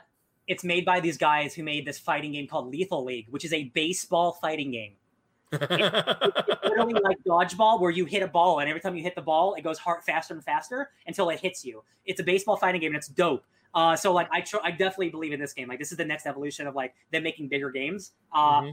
so stoked for it Um, the next thing uh, that came out was Tales of Arcadia Wizards. This is something I'm very excited about. I know you guys haven't seen the Tales of Arcadia animated shows on Netflix. Um, Troll Hunters is excellent. Three Below is really good. Uh, this is the fin- This is the final series, the final uh, part of the trilogy that brings everything together. are they are all of these like are they all super connected like the like the first show and the second show are directly connected or are they more just like they're in the same world They're directly connected. okay because like i like uh i don't I haven't seen any Troll Hunters. I've seen like the trailers, but they're my, my memory's gone of them. Mhm. Um, I don't remember the shows looking like this. Do they look like this? Yes, the animation is is incredible. Because it looks good and I like all the I like all the the villain stuff. I really like the villains. It gives So- me like cool Avatar villain. Merlin, you saw Merlin in this trailer. He's pl- he's played by David Bradley Filch from Yeah. Uh, the oh Harry yeah, Potter- I, Harry he Potter sounded. movies. I was like, that's Filch. He was introduced in Troll Hunters when they had to fight Morgana. Okay. Um, and then you realize there's some sort of history between the trolls and the aliens that we see in Three Below, and that's why Three Below is is a thing. And then so it's kind of that all takes place in Arcadia. Yeah. And it all introduces these new characters. Jim, played by the late great Okay, Anton so- Yelchin. Question, question. When you say Arcadia, do you mean like Arcadia, California? Yeah. yeah, the LA the LA River is where a troll is where a troll town is. Is where a troll market is. Even better. Like, is it considered post-apocalyptic? What is it? No, it's now. I don't even know what this show is. No, because I, uh, I the do reason. think, okay, I do on, think uh, Ben. I, I think especially you would like it, but I do think both of you would really enjoy this show. Yeah. Oh no! After seeing this trailer, I was gonna watch it because the reason why I asked about that is because there was a scene in the trailer uh, in like a modern setting, and then it said you need to get back to Arcadia. I'm like, okay, does this actually take place in the city of Arcadia, California? Because if it does, that's wild. Um, Jim Lake, played by the late great Anton Yelchin, is the main character. He's uh, in this trailer as the he's the troll dude in the crystal thing. Um, How many Yeah. years have passed from the last show? Do you know? Does it seem like is it is it like a lot or a little? it looks like a couple, not years? not not many because Claire and Toby they're still pretty young, and they Okay. were in high school when we last met them. Okay. Uh, the cool. first the first season of Three Below take place during takes place during the last half of the last season of Troll Hunters. That's cool. That's I Uh, I really appreciate that a show can is like does, does that. It doesn't just do like oh here's season two of a show. It's like no we're doing a different show that's connected. And so what happened was actually is what Anton Yelchin's death um, affected the show's trajectory, and that's kind of what created the idea of like, oh, maybe Three Below, and then oh, Wizards, and then Guil- Guillermo del Toro worked to interweave the the three shows in this in this shared universe, this connected franchise, uh, and now Wizards is, is its end game, That's Okay. awesome. where, where everyone comes together to fight. Uh, the a troll who died in the first season of Troll Hunters. Um, there's time travel. It looks really good, and I've really enjoyed the shows. The Yeah, and it's animation, well, the animation actually does look solid. I also love the designs of the of um uh, Merlin. I love his design with the staff. Okay. The and he's such he's such a great character. Um, real quickly, uh, the the six eyed troll that's Kelsey Grammer. Um, oh, next to him, his, his is his brother Mark Hamill. That's nice. but nice. also just like the the fight, like that giant sh- skull ship that just comes out of the sky, and all these guy and all these like bad looking dudes just drawing their swords and about to fight. I was like, this looks dope. is there wizard stuff in the first show, Troll Hunters? I Merlin is introduced when they have to fight Morgana. Okay, because like I just for some reason like my I I- I don't even know if I'm thinking of a different show because like I just don't like like I'm all about this show, but I'm just like oh man I got to start from the beginning. All right, Uh, it, it's quick. It's easy to get through the short seasons, really. Um, Um, that's, in my life right now, I'm all about short seasons. except for the first one, which is 20, 26, I think. Uh, the, next the next two are 13. Okay. Um, yeah, I'm I'm really stoked. I'm I really I really like those those shows. Um, Guillermo yeah. del Toro, Mark Guggenheim, friend of the show. He's part of the creative team for this one. Oh, nice. Um, so yeah, I'm super stoked. Can't wait. That comes out in August. Um, Digimon Last Evolution Kizuna. Uh, this is gonna make me cry. Tears in my eyes. This is the Oh. last story of Agumon and Tai. You better cry. This Well, is the I- this is the definitive end to the first season crew. Oh. Um, Has anyone watched the reboot of? Not yet. Uh, not yet. Oh, because it's on because it's on VRV. I could watch the subtitle version on VRV. I might start watching that. I've been waiting till this movie drops mm-hmm. Because I would rather finish my Digimon before starting. You starting. know, if there's one Digimon first, yeah, I understand that. Yeah. I actually might start watching my original seasons that uh that I was able to get from Brandon a few weeks ago. Yeah, I love that. I uh, love that. I love that original show. Season two, I think, was also pretty great. Try was excellent, Oh, I still need Um, to get that last movie for Try. I still don't have it yet. but yeah, this is the this is the final movie of Tai and Agumon. The Yeah, plot is and we also that see the we also see uh, the new kids. We see V. Uh, the um, plot, Ben. The, so real quickly, Ben. The plot is that the Digimon and their tamers are about to sever the connection mhm, because now they're getting too old. Yeah. Um, and yeah, we do see the second season tamers, which made me very happy because Try omitted them completely, and I was pissed. Is this not tied to those movies? No, it is. It's the sequel to Try. Okay, okay, okay. So Which this is is- funny 'cause- The animation's astounding, man. It looks so. Yeah. It looks like really, really good. It's funny because watching Try, I was talking to one of my roommates who's also a big Digimon fan. It's it's straight. Up, he straight up said that no, Davis and the other kids are dead. Okay, no, At- they're not. at, least, uh, no, they're not. Thankfully, but it's very. It's implied that they are. And and it, it is implied in the first Digimon in- Adventures Try movie that they have been killed by the major by the major villain of the series. At the end of the series, you realize what actually happened to them, and they're not dead. Awesome. But yeah, they were completely gone. And I was like, uh, where's Davis? Where's Ken? Where's Veemon? Like, oh, these characters should be involved because there's so many times in Digimon Adventures Try when it's just like, boy, I wish we had some help. You do. Mm-hmm. Your neighbor, by the way, can you hear the, the Okay, I, I was wondering what was going on. I was like, is this Yeah. Silent Hill? Okay, so this is this is the the ice cream truck uh, that actually sells pot. All right, I'm coming over. um, um, th- it's it, it does this it does this uh this uh, submarine thing that I I mean, find it's uh, all right. very Because. I was like, did someone hit a button or something? And then we're I was looking something. around, like, what did my cat do? Those of you who are just joining us, uh, my look, it's hot. My AC's out, windows open. Sorry. It's hot. It's okay. is hot. Yeah. All right, Yeah, anyway, I'm very, I'm very Oh, excited. You oh put my a God. you put a J-pop song in there. I'm in. Yeah, Guys, I can't believe we didn't talk about. Oh, this might not be news, but it's new, but something to me that I'm really uh, excited about. I probably should have Go mentioned for this earlier. Uh, Korra is coming to Netflix. Yes, it is. Yes. Legend of it is. Korra is officially coming to Netflix. So I'm Avatar: The Last Airbender, all four seasons of Legend of Korra are going to be on there. It's coming in August, so it's coming soon. I am excited. I finally get to show Faye the sequel series that she's been dying to watch. Yay, more Avatar stuff, baby! Gimme, gimme, gimme. Before you do that, watch Troll Hunters. Okay. Oh, okay, sure, sure. Whatever you want to.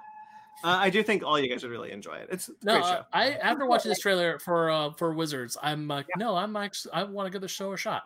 Yeah. Um, okay, so Lovecraft Country. I liked, I liked the first trailer. I, can't watch- this. I can't watch another trailer for this because it's going to show me too much. Because I this show don't. looks so good, I can't believe it. I do not want to watch this like, any more stuff for Lovecraft Country. Um, I thought They I knew the first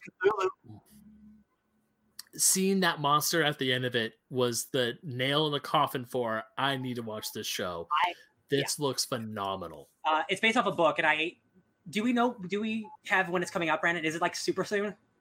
Oh, I don't know.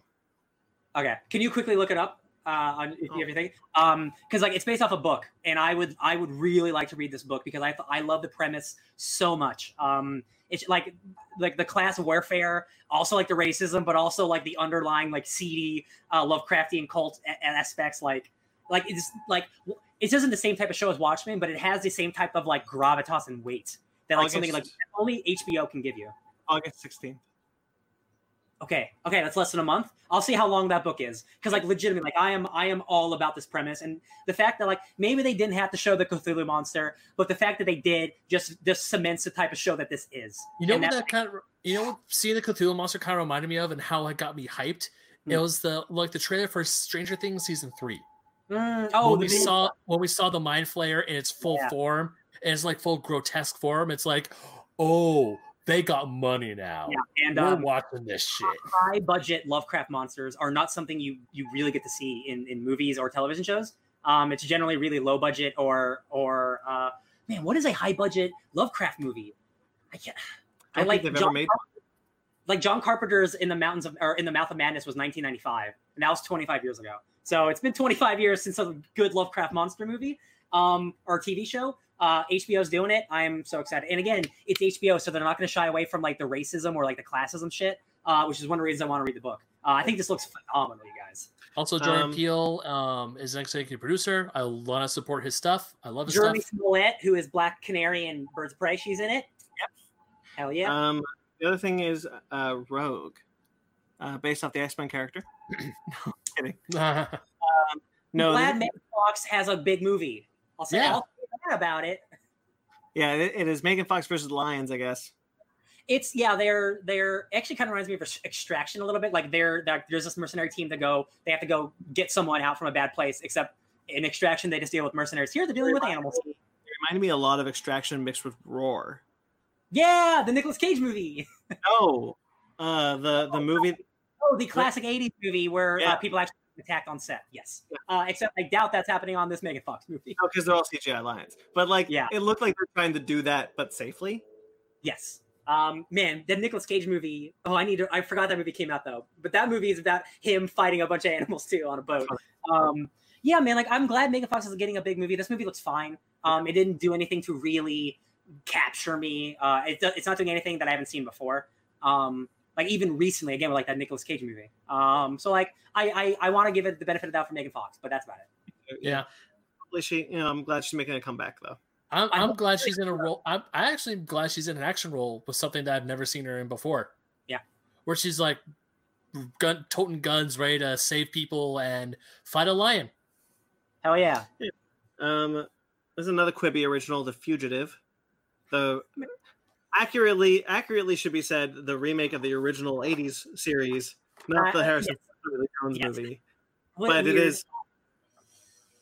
It is it. And you know what sucks is I think the cast is awesome. Uh, uh, Hol- uh, Boyd Holbrook from from Logan is in it, um, and Mhm. I haven't seen him in much since then. Uh, and we got keep Kiefer Sutherland. Yeah, He's and always I- uh, and I haven't seen that original series, but I think that the Fugitive movie is awesome. That is a excellent Harrison Ford uh, uh, drama thriller.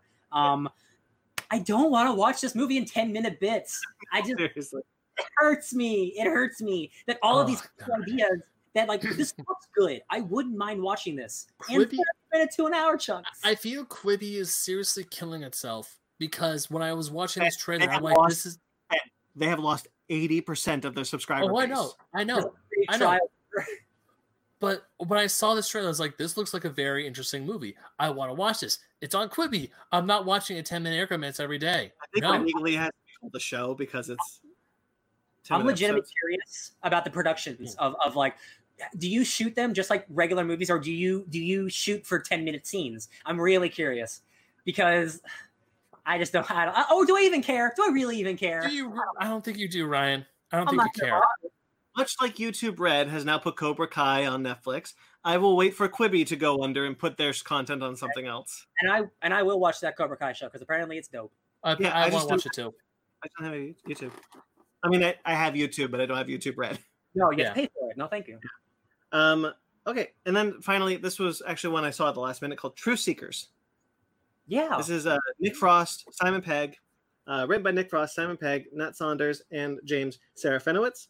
Um, so the synopsis reads: Truth Seekers is a supernatural comedy series about a team of part-time paranormal investigators who team up to uncover and film ghost sightings across the UK, sharing their adventures on an online channel for all to see. However, as they stake out haunted churches, underground bunkers, and abandoned hospitals with their array of homemade ghost detecting gizmos, their supernatural experiences grow more frequent. More terrifying, and even deadly as they begin to uncover a conspiracy that could bring about Armageddon for the entire human race. Yeah, it kind of gave me like um like like a 21st century Ghostbusters vibe.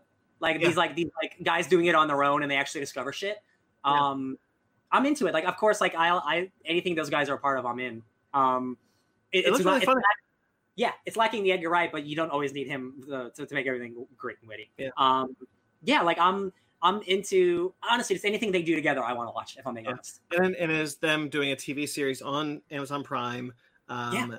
And honestly, I like the look of it. I like the look of the ghosts, how they're like flickering in and out like a TV screen. And like Um, the yeah. yeah, I think that all, all looks really cool. Yeah. What is it? Uh, uh Hulu or Amazon? Amazon, Amazon. Prime. Amazon, cool. Anyway, that's all the news. Unless you guys want to talk about something else, I know Mag says uh, they're excited for uh, Infinity Train. I've never seen it. I thought that came out already. Is that that- going on HBO Hmm. Is that that show? Is, is it a live action or the animated show? No, that's the that's the uh, the the uh oh uh the, the one Sparks was talking about. Okay. Um, Yeah. Animated. that already came out or something. All right. Um, because there is no main topic, that's it. We're going to go into our book club now. What was Uh, our topic? We're almost three hours. There you go. Hey, welcome to the Fake Nerd Comic Shop. Yeah, hi. Um, do you have any books? Uh, could you be a little bit more specific? Um, anything readable? Uh, ben. Yep. Take it away. So my book club is Wonder Woman Earth One Volume One by Grant Morrison, art by Yannick Paquette, and colors by Nathan Fairbairn. This is another edition, and that's cookie butter, Ryan. Because I No, was it's Wonder doing. Woman, Wonder Woman Volume One. Oh, okay. this is another edition in the uh, Earth One um, series of graphic novels that are essentially, um, if you're not familiar with the Earth One graphic novels that have been that have been being put out by DC recently, it starts with Superman, Batman, Teen Titans, Wonder Woman, and Green Lantern. It's essentially um, remixes of their uh, of their origin stories. It's their early years as heroes, and this is the first one with uh, Wonder Woman. Because funny enough, because we got Superman first, then Batman, and then after Batman was Teen Titans, Mhm. written by Jeff Lemire. So, and You of course, why? You know why? because it took Grant Morrison forever to finish writing this one. Grant Morrison is a slow as shit writer. Yeah, he is. Yeah. And this and I love these Earth One books so so much. This is one of my favorite. Every time a new Earth One volume comes out, I have to get a hardcover. I like Green having Lantern coming out next month, baby. them. Hallelujah. Focusing on John Stewart. Oh. Hallelujah. Yeah. Because they're all because it's all in the same Earth, and they take the stories maybe. that. Well, yeah, Maybe. maybe. I mean, we're looking at Green Lantern, that's a little. hmm. There's been no cross. There's been no official crossover. Yeah, there's been no official crossover. The only. Okay. Wait, wait. When they do a Justice League uh, or Earth One, whew, baby. Oh, man. Oh, you know what? I take that back.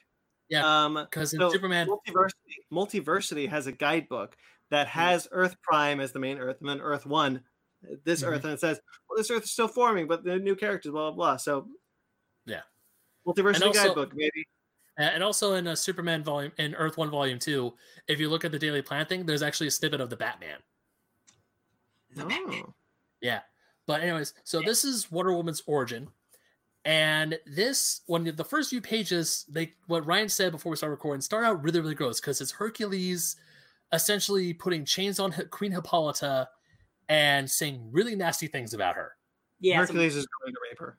Yeah. Hercules is is um first of all not the Hercules I'm used to seeing in comic books, both Marvel and DC. Um, but that's fair. This is an all a completely different take. But I immediately was like, "This is how you start your book, bro." But I just needed a couple pages for him to get his comeuppance. Yeah, well, I think what but- Grant Morrison wanted to do. So I told about about uh, before we started recording, but like what Grant Morrison did was take the Golden Age Wonder Woman, crank that up to eleven, double Mhm. down on the bondage, double down on the on the Yeah. on the Greek mythology of it all, um, and he goes back to like pure Greek mythology, Mhm. um, not the DC Universe Greek mythology. which I appreciate because I I think Brian Azzarello's mod, like Wonder Woman run is fantastic, and I really really like Diana being directly tied to the Greek gods as opposed to just being made of clay and there's Greek gods there.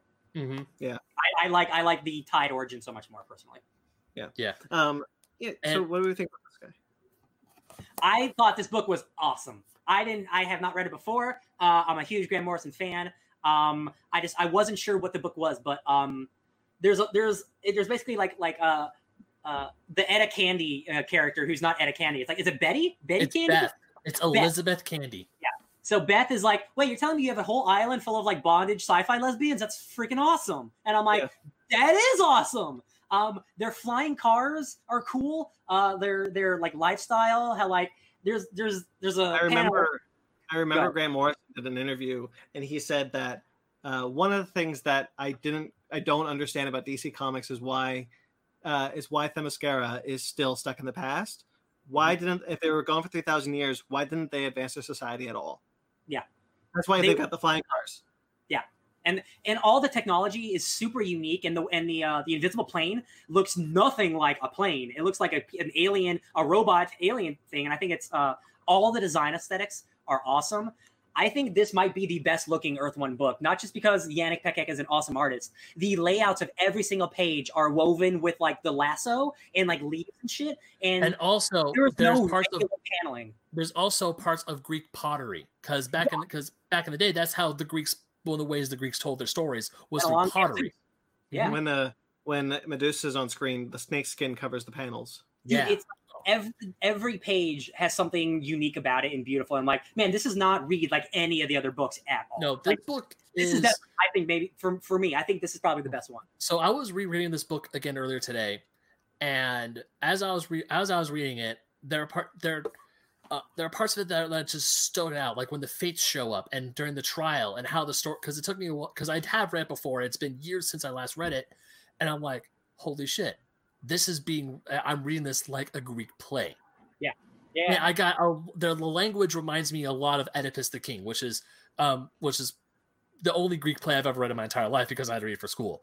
Yeah. But you have like the face as the chorus, you have the multi like the language uh, changes so much, and it's like, damn, this is this is really good. The use I'm- of language overall in this book is Mhm. awesome. 'Cause You have characters speaking like multiple languages, and I love like when Diana doesn't know how to speak English fully, so she has to like pronounce it as best as she can, and then she's she's so smart, so she just slowly learns it. And Steve Trevor, uh who's black in this, is which is awesome by the way. Uh-huh. Steve's like, "Girl, how do you know English so fast? You're you're you're so cool." Uh, and then he's like, "Oh man." Um, By the way, by the way, uh, Sterling K. Brown as Steve Trevor.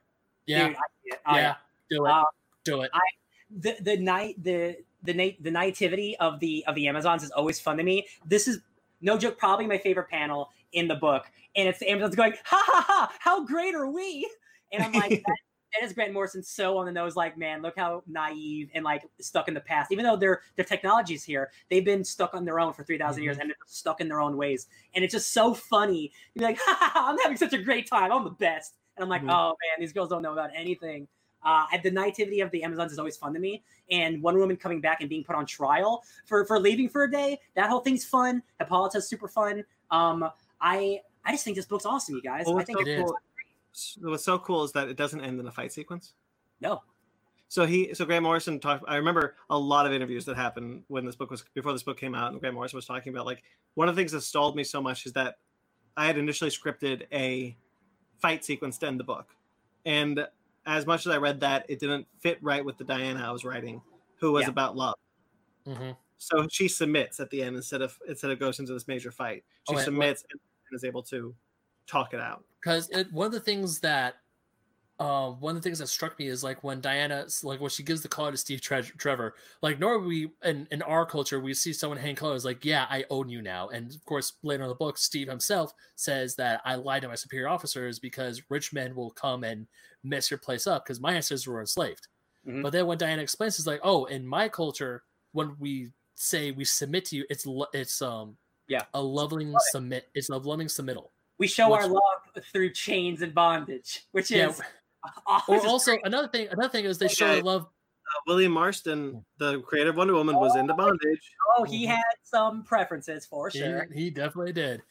But I thought that was cool because even the queen, because she submits to love and she submits to the Amazons, is like, no, you're our queen. You're gonna stay our queen. Speaking of bondage, Uh, Ah, there we go. yep, Sunstone Volume One, baby.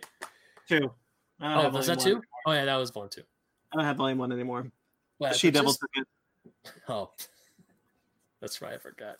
But just reading this book, because there are times where, because I kept forgetting how the scenes change. Like you get from one scene when it's on trial, then you get another scene from the festival, and Wonder Woman is wearing the light, the head of Hercules, and you're like, is she supposed to do that? And then later on, you find out it's like, oh, this is how it's supposed to have gone.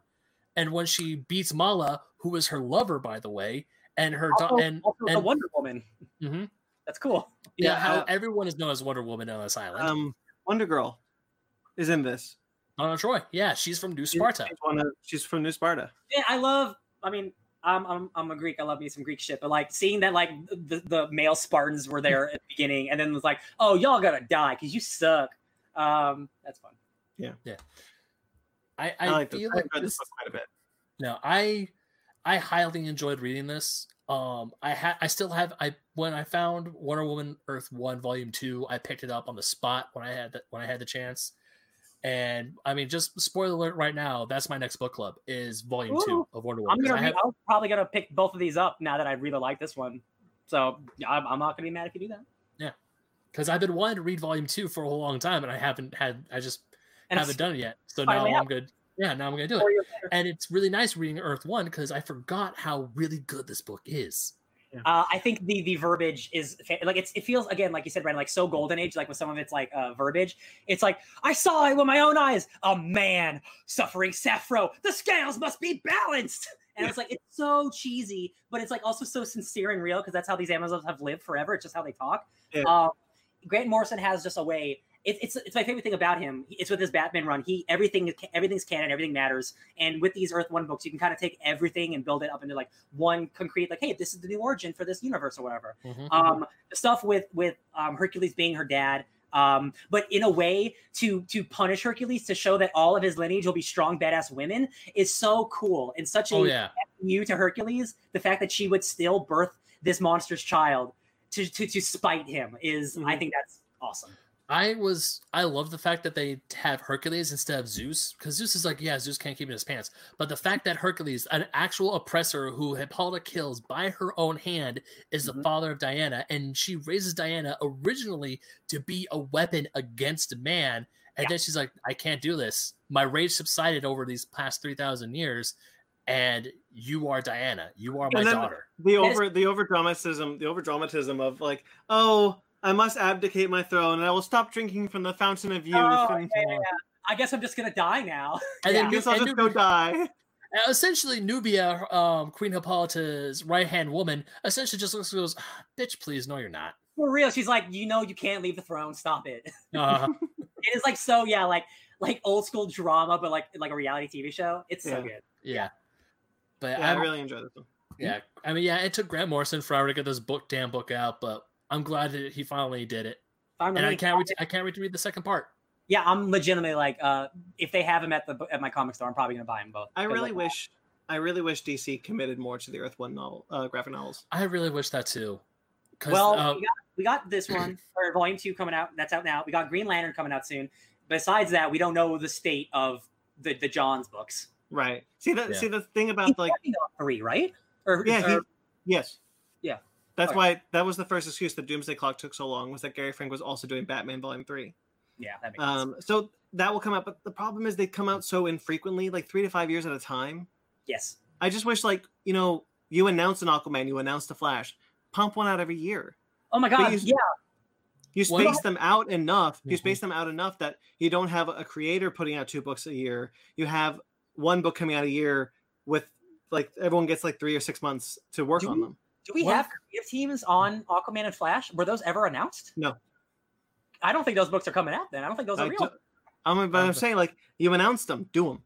Yeah, um, and also obviously there's a story there for in the Earth One books because we have like Superman's the only one that has three volumes, and when it ends on volume three, there's more story to tell. It's obvious, but we we're not going to get it because I don't think. Jake, Straczynski himself has said he's probably not coming back for a fourth. there we go. I mean, And this is ostensibly like the ultimate universe for DC, right? Mhm. Um, Mhm. I would love, I would love more alternate, like just, just yeah, just commit to it. Um, Yeah. it seems more like a they use the talent of these Earth One books on their main DC stuff, and the Earth One stuff's not as important, so they get to it when they can. Yeah. uh, which maybe shouldn't be the way you look at it. maybe just get more creative teams instead of the same ones for everything. Mhm. And uh, Jeff Lemire was the only person I think who mapped out as a two volume Teen Titans. They got good teams on them. I, I just wish there were more. I wish they'd Yeah. put So in more I. effort. I agree. Um, anyway, uh, anything else you guys wanted to add, or should we move on? No, I um I I didn't expect to like this book as much as I did. Um I I find Diana uh this Diana um to be very very charming and like in all the ways that that Wonder Woman is. Um but like this is also just this is such a gorgeous book. And like Mhm. and like everybody looks so good and everyone's just like ripped. Um I will I think the one problem I have there was a couple fat jokes at at, at Beth Mm-hmm. that that like she even leans to like oh I'm I'm you know I'm the one who eats a lot ha ha ha and I'm like it's not real funny Grant uh Yeah. but I'm glad that character's still there and she's she like a she's she has a- she has a dress that's like a microchip. it was weird. yes yes that's Yeah. true. um I thought some of that was gross but whatever yeah, I agree. Anyway, it's mine. Mine next, because we switched uh, you and you and Ben Ryan. Uh, we switched you guys. So I have picked Spider-Man Life Story, Chip Zdarsky! Uh, written by Chip Zdarsky with art by Mac- Mark Bagley. spoilers this book is probably the best Spider-Man book you're gonna read like for five years. I'm not even joking. I'm, I'm very excited to get into it. I haven't read it yet, so. Hell yeah Uh, baby. I'm next Alright week- then. next week spider-man life story. And that'll be it uh, for this week. We don't know what we're doing next week. Um, we got some options though. Tran- the new transformers movie on netflix and umbrella academy both drop next week. Ooh. I'll tell you what watching one movie and watching one show are very different things. I know So- but like i'm just saying we have options. Well, no, I know, I, I'm just saying I the will let you know what probably happen more than the show. I will let you know what I prefer. well Transformers. i mean we could we could do like you know what we could do? We could do like umbrella academy volume 2 and the season 2 of the show. I can't watch an entire season of a show in a week no Brandon no I- no like no, the first episode. Because we've only ever done the first episode for these for these like comparison ones. I'm not saying that's what we'll do i'm just saying. I don't I I I don't think it's that's as fun because I already know that the second volume of the, the one issue is not going to cover a lot. Just like Mhm. the first time we did it, it doesn't cover a lot. I, I, was think just- we I was did that like show premieres, but not like second seasons. That's what I think. Okay, that's fair. Um, a little bit behind baseball for you guys, but so probably Transformers. We'll see. Yeah. Um, but uh, we also have our our major major milestone episode 200. That's up now. You can check that. You can check that out. It's about six hours. So you know, Five and a half hours long. or you could just listen or to just the, three and a half hours if you want to listen to Evangelion. so Or or just just one of those Two hours of nonsense if you don't want if you don't care about anime. yeah, it's all time coded. Check it out if you want. Uh, but we were pretty proud to hit that milestone, and you know that was that was what we did to celebrate. Talk about Evangelion. Um, next week, like I said, who knows? We'll see. Um, if you're watching this stream, thank you so much. Don't forget to subscribe to this channel, like this video, click the bell icon. We got a bunch of stuff coming out. We got Fake Nerds Watch, uh, a series on this page right now with a bunch of shows such as Watchmen, um, The Boys. The Boys season two is coming, um, so check that out. Hey, got a lot of cool stuff on that. We also have Basement Arcade. We just finished Mortal Kombat 9. That's up there. That's Yeah. done. So stay tuned for Mortal Kombat 10 in a year. Um, oh, that is going to be like a year. yeah. When we actually can get No, together. That movie is going to be out on Blu-ray by the time we get to Mortal Kombat 10. Damn it, pandemic. I would, I would, I can't wait till we do that. But yeah, all, all the episodes out are out for for Basement Arcade Mortal Kombat 9. And we also have the Fake Nerd Book Club, which is a new show where we talk about comic books in more detail. I talk about the series rather than just the single single volume. Um, we just finished, we just started and finished the Pride season one. Yeah. Um, we talked about the Pride uh, by Joe Glass and a whole host of, of artists. Um, spoiler alert: we are not continuing with that series, but I still think the episode is good, and you should check it out anyway. Absolutely. Um, the next series we will be doing, we just had, we picked another one. We're going to start with Mi- Mortal uh, Mortal Kombat, Mighty Morphin Power Rangers Volume One, and we'll see if we continue with that series. Although I sincerely hope we do. I hope so uh, too, Brandon. I just want you to know Lord Drakkon doesn't show up until the third volume. I know. Okay, I just want you to know. So No, I'm. I'm fully aware. I'm just hope oh, I hope I like it. Yeah. Um, Mighty Morphin Power Rangers are the next one, so check that one out. Um, also the Michael Mori- Morisi interview is coming. We had to reschedule that one again, but like you know, stay tuned. It, it is going to drop when you least expect it. Um, we are not a Funko affiliate anymore. oh no! Oh, we're not? No, we are not. Um, guys, we made four dollars. So hey, um, Man, it's been a long time. Four bucks. That's okay. We don't need it. yeah. So our contract expired for Funko. I did ask to renew it. They did not get back to me, but it is expired now. So hey, you know, click the link in the description anyway. I left it in there. See if it works. Maybe. Uh, shop top 10 10% off your purchase. Anyway, uh, we also but we have a Patreon. We have a TeePublic. Um, I just did a little goofy unboxing of the miscellaneous mug on our Instagram. Um, I think we got a lot of cool stuff on our TeePublic. Uh, if you want to support us, I bought a Downright Nerdy T-shirt. You're welcome, Downright Nerdy. Yay! Um, show show their support. Uh, I also bought me a lot of T-shirts from my own shop to give me support. support. Um, but uh, if you guys want to support us, that's those are the two options you can do. You can buy merchandise, you can buy things, you can buy masks. Mask orders are still in effect in many places across the country. Um, we want to see Tenet. We want to see New Mutants. Christopher Nolan is holding New Mutants hostage. He has Guys. a gun pointed to Maisie Williams' head. He's like, "All right, listen, little girl, you're not getting your movie unless I get my movie." So wear your mask so we can get New Mutants. And don't be a dick about wearing your mask either. Um, If people so ask you to wear a mask, wear a damn mask. Don't be a dick about if it. It's to don't help know, everyone if else. you don't know what mask to get, hey, click the link in the description to get some to get some uh, crafted by Z fake nerd podcast mask. Uh, help out your seventh favorite podcast, um, or your eighth favorite podcast. Who knows? This is my Um, fifth favorite podcast. Thank you very much. Oh, it's not even my top 10. No, I'm kidding. um, no, I'm actually really proud of what we do here. So. We, speaking of, we have a website, which I'm really proud of. Uh, you can find all those links in, in, on, on our website at www.fakenerdpodcast.com. Um, so you can find all that stuff. Thank you so much for your support. You guys who listen, you guys who watch, just doing that is enough to support us, uh, enough to, to keep us going. We love you. Um, stay indoors, wear your masks, be safe. Uh, thank you to Jeremy Vellucci. Uh, he does our intro music. New music is coming from him. Again, things are a little hectic in his life right now, so stay tuned for that. If you have been listening to this, then you will have heard some of his music that he's been doing for us. You probably heard the book club and the um, bread and butter. Uh, he's a he's a lot of he's a really cool guy. You can find him on Instagram at Jeremy Vellucci Keyboards. He also does a podcast that's very funny called Suburban Proctologist. He does it mostly by himself. He edits it. He voices most of it. Um, sometimes he gets friends. Uh, he writes the whole thing, and he does the music. He's quadruple threat, quadruple threat with that.